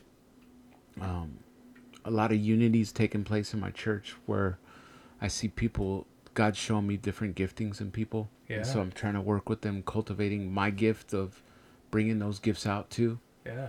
um, in other people so that it's just not me, but um, letting God use me differently. So I get to do that. Um, whatever my pastor asked me to do, I do it. Um, you know, they say that, you know, there's a shepherd for every person, and obedience is better than sacrifice. So I'm obedient to where I'm at, to the ministry where I belong. I, of course, I belong to Jesus Yep. but um, I serve and I have a pastor um, who who loves me, who builds me up, edifies me, corrects me, uh, rebukes me. Huh. But uh, I do understand that you know it's for my own good, Yeah. and so because I have that openness with him, I'm able to, to take a rebuke. Hmm. There's times if I would have gotten rebuked, I would have just left yeah. you know but Yeah. thankfully i see the bigger picture and the bigger picture is about my family and other souls and what god wants to do through me where i'm at and so i get to minister this sunday i get to minister which i'm so privileged Are, you speaking? yeah All right. so um What are you talking about? it's it's on unity and it's about um just building up people and being keeping it real Yeah. and not so much speaking Christianese, how we tend to do, because I've done it for years too, even as Yeah. a Christian. Yeah. And I'm on a new thing with God that He's just rekindling my fire with Him Yeah. to be more real in more areas of marriage, Yep. of real men's struggles Yeah. with other men that are struggling that I see. And so just sharing and imparting what I've gone through to help people and to build that, you know, that it's not just in the church house. We don't just meet Wednesdays and Sundays, but the word is koinonia, right? It's fellowship. Yeah. And that fellowship needs to take place in the community, in the in our homes, in our workplace, um, wherever we're at. You know, the Bible says where two or more are gathered in His name, there He is in the midst, right? So wherever I go, God's with me. Huh. It's me and Him and the Holy Ghost, right? So it's it's three of us. Yeah. He's he's there, right? So I always look at it like that. Wherever I'm going, I'm taking God. I'm not saying I'm holier than thou. I'm a man just like anybody else, but I don't hide my flaws. If I'm Right. really going through something, I try to share that so people can see the relatable Ed. Dude, that that authenticity earns you so much with people. Yeah, They prefer that over the fake smile. I've been the fake Christian. Yeah. I've been that guy. Yeah. Not because I wanted to be that guy. You Yeah. become that guy if we if we become complacent, even in Christ. If we don't stay hungry, just like that guy, the beer commercial guy, stay thirsty, my Stay friends. Stay thirsty, my friends. yes. The most interesting man alive. The most interesting man. But you know, it's so much truth in that. Yeah. And I live by this motto, and the motto is this: feed what you want to live, starve what you want to die. yeah. You know, in my past life, I wanted so many things to die, and they did. But I had to choke them out. I had to starve them, and I had to feed the spiritual things. Yep. And so that's where I'm at now. I, I work with men, with youth. Now uh, we got to teach. Me and my wife got to teach the marriage ministry. I was so blessed because I came in. Um, we studied together, which was fun. Mm. Uh, my wife's at a women's prayer thing. Woman, it's wow. Women, Women- warriors, warriors of war. I forgot. Women of War. Women of war. Yeah, Yes. that's that's catchy. We should we should put that together because you so you've since remarried yes. and had like a million more kids. right. Okay, Yeah. This is a long one, huh? that's a huge chunk. I think we yeah we skipped over that, but We did. I was getting there yeah, because this is where I met. I met her at the shelter where I went. So that's actually a good the part too. the ninety day. Mm-hmm. So you're in there. So you met your wife in the midst of all that also. Yep. Whoa. Yeah, man. This is a part two. Cause that this is where it gets really interesting. It's awesome. Gosh. And and you know, the Bible says, "He who finds a wife finds a good thing Yeah. and favor from the Lord." And truly, man, I'm in that blessing time. yeah. I'm in the um, you know, I the Bible says you reap what you sow. You reap what you sow. I sowed good seeds for a long time. I'm just start starting to see it blossom, just starting to sprout, and it took a lot of tears, a lot of faithfulness, Yeah. a lot of loyalty to God. So if you know if anyone's out there that, that could relate to anything to hold on to that can drastically change them is hold on to God, no matter where you're at. Hmm. Um, whatever you know God to be, cling to it. You know, strive for it, feed it, Seek, seek. ask, Yeah. knock. It's a, what's he say? If you, you have not, because you have not asked. Yeah. You know, ask for those things, even if they sound crazy. God loves communication. you know, He does. Yeah. And He's listening because He answered my prayers. He saved me. You know, and uh, I'm so grateful. You know, I got these two kids knocked out. Well, one's knocked out. Yeah. She's still there. st- oh, she's on the phone. Still going. Yeah. And That- he's he's a blessing too. You got to hear his story. He wasn't supposed to make it. Oh man, I got so many. We gotta we gotta do a part two. Let's do I think I'd I'd love to hear the, because something I've been playing around with this Yeah. podcast. I think is that is that, gosh, even three hours Yeah. isn't enough to really, And I was like speeding it too. It was fast, but there's so much. yeah. So I gotta write it. I've been kicking around the the idea of just doing more focused, like, let's talk about marriage, you know, kind of thing. Yeah. I've, I've got a, a pastor that I'm talking to in a couple weeks where Mhm. we're just talking about his experience planting a church, Wow. which is he could talk about it for 14 hours. Wow. So we're Yeah. gonna try to do it in like one. Condensed. That's Well- harsh. That's hard. Here's a question for you. Mhm.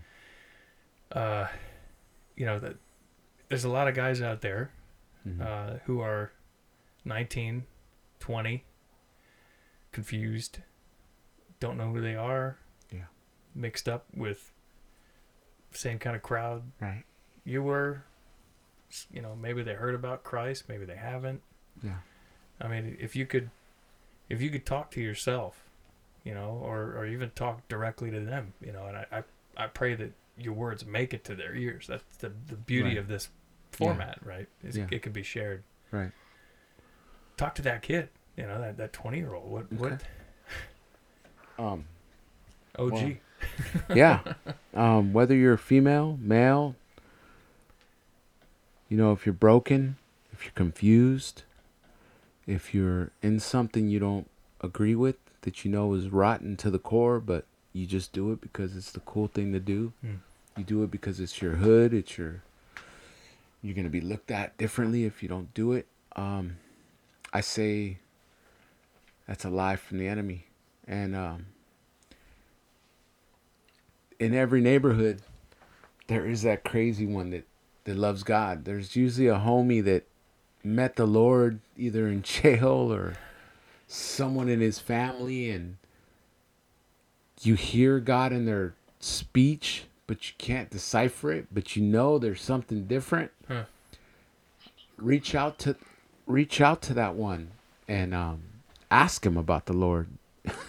ask him what it is that keeps them from cussing like everybody else because Yeah. there's more to it than than they're saying you Hmm. know and they're just waiting to be asked because they don't have that boldness yet but they know a lot and um if you're face if you're a young dad if you're a young mom you know there's churches in every neighborhood good churches and there's people willing to help you know uh, a lot of people see Jehovah's Witnesses, so they look at Christians as Jehovah's Witnesses, Yeah, and they say, "Okay, well, Don't talk to I don't want to be with them. No, don't Yeah. open your door when you hear that knock on Sunday morning and you're not in church." Right.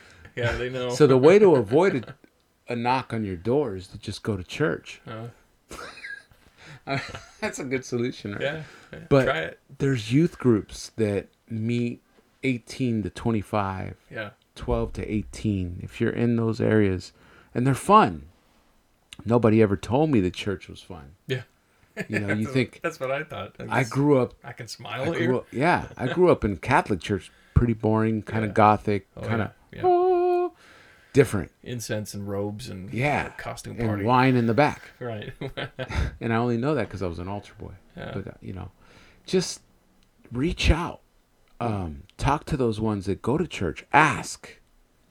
The best way to get an answer is to go to somebody you look to as a, a leader to you. They got answers, and if you want change, you'd be surprised what they might give you. They might give you good advice Hmm. to to go get that help. Uh, find an older relative that that maybe knows God, that's been down similar roads yeah. uh, rub elbows with them. Say, how how did you get out? How someone that's doing great, ask them.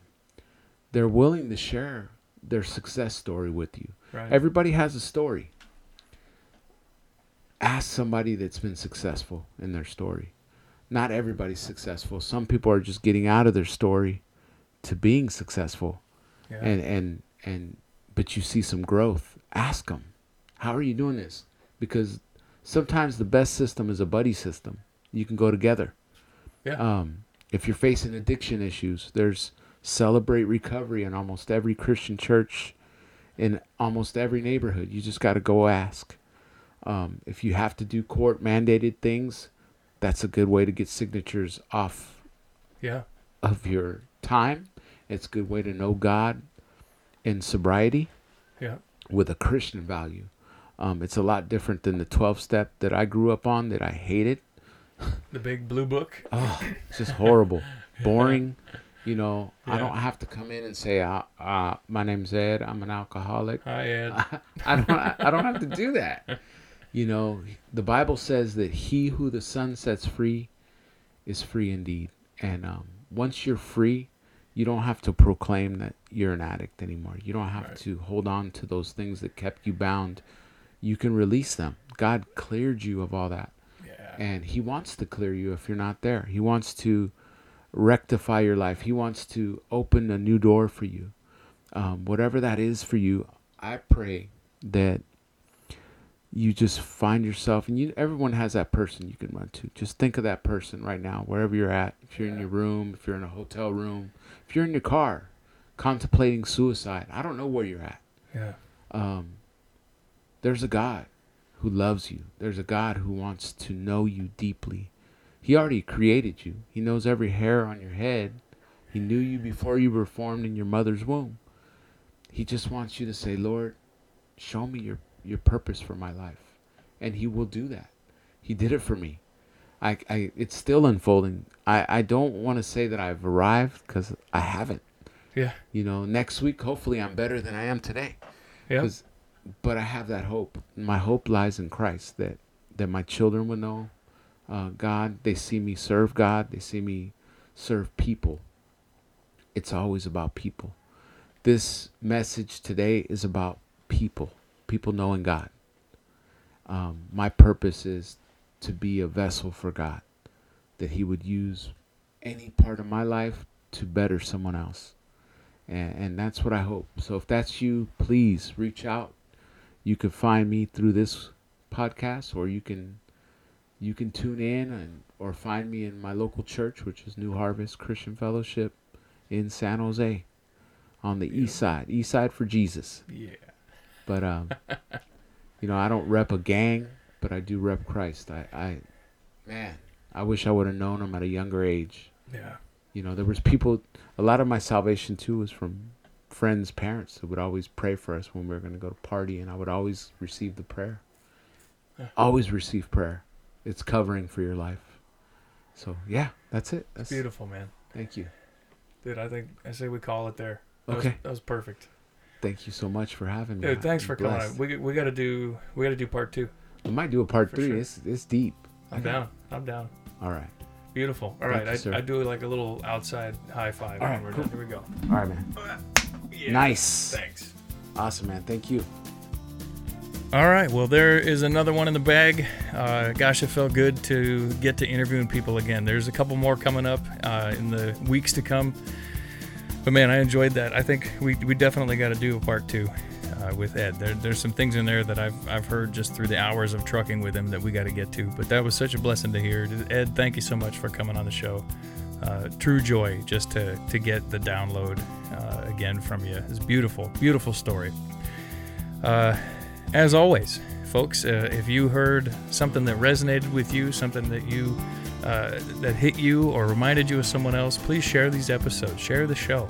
Uh, I, I don't want the Great Stories podcast to be huge so that it can be a thing to itself. I, I want the name of Christ to be known to people who need to hear it. And I believe that Ed's words, I, I believe that my words, I believe that other people's words who come on the show are, are words that, that need to be heard by specific people. So share the show at, at a minimum you can you know push the thumbs up give it a give it a five star rating and it'll just pop up quicker as people are searching. Uh, just like we said if you're if you're seeking you'll find it. And i hope that the words said in these microphones are a, a tool that god uses to reach people. Uh, thank you so much for listening and uh, we'll catch you next time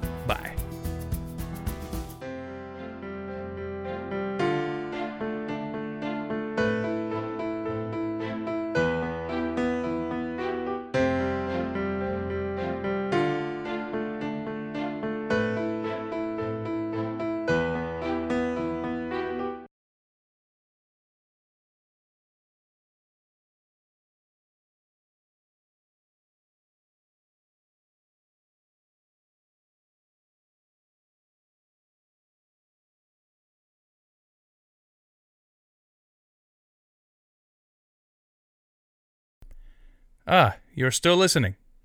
Uh, that means that you either left your podcaster just playing because you couldn't reach it, or you knew something was coming, and you are right.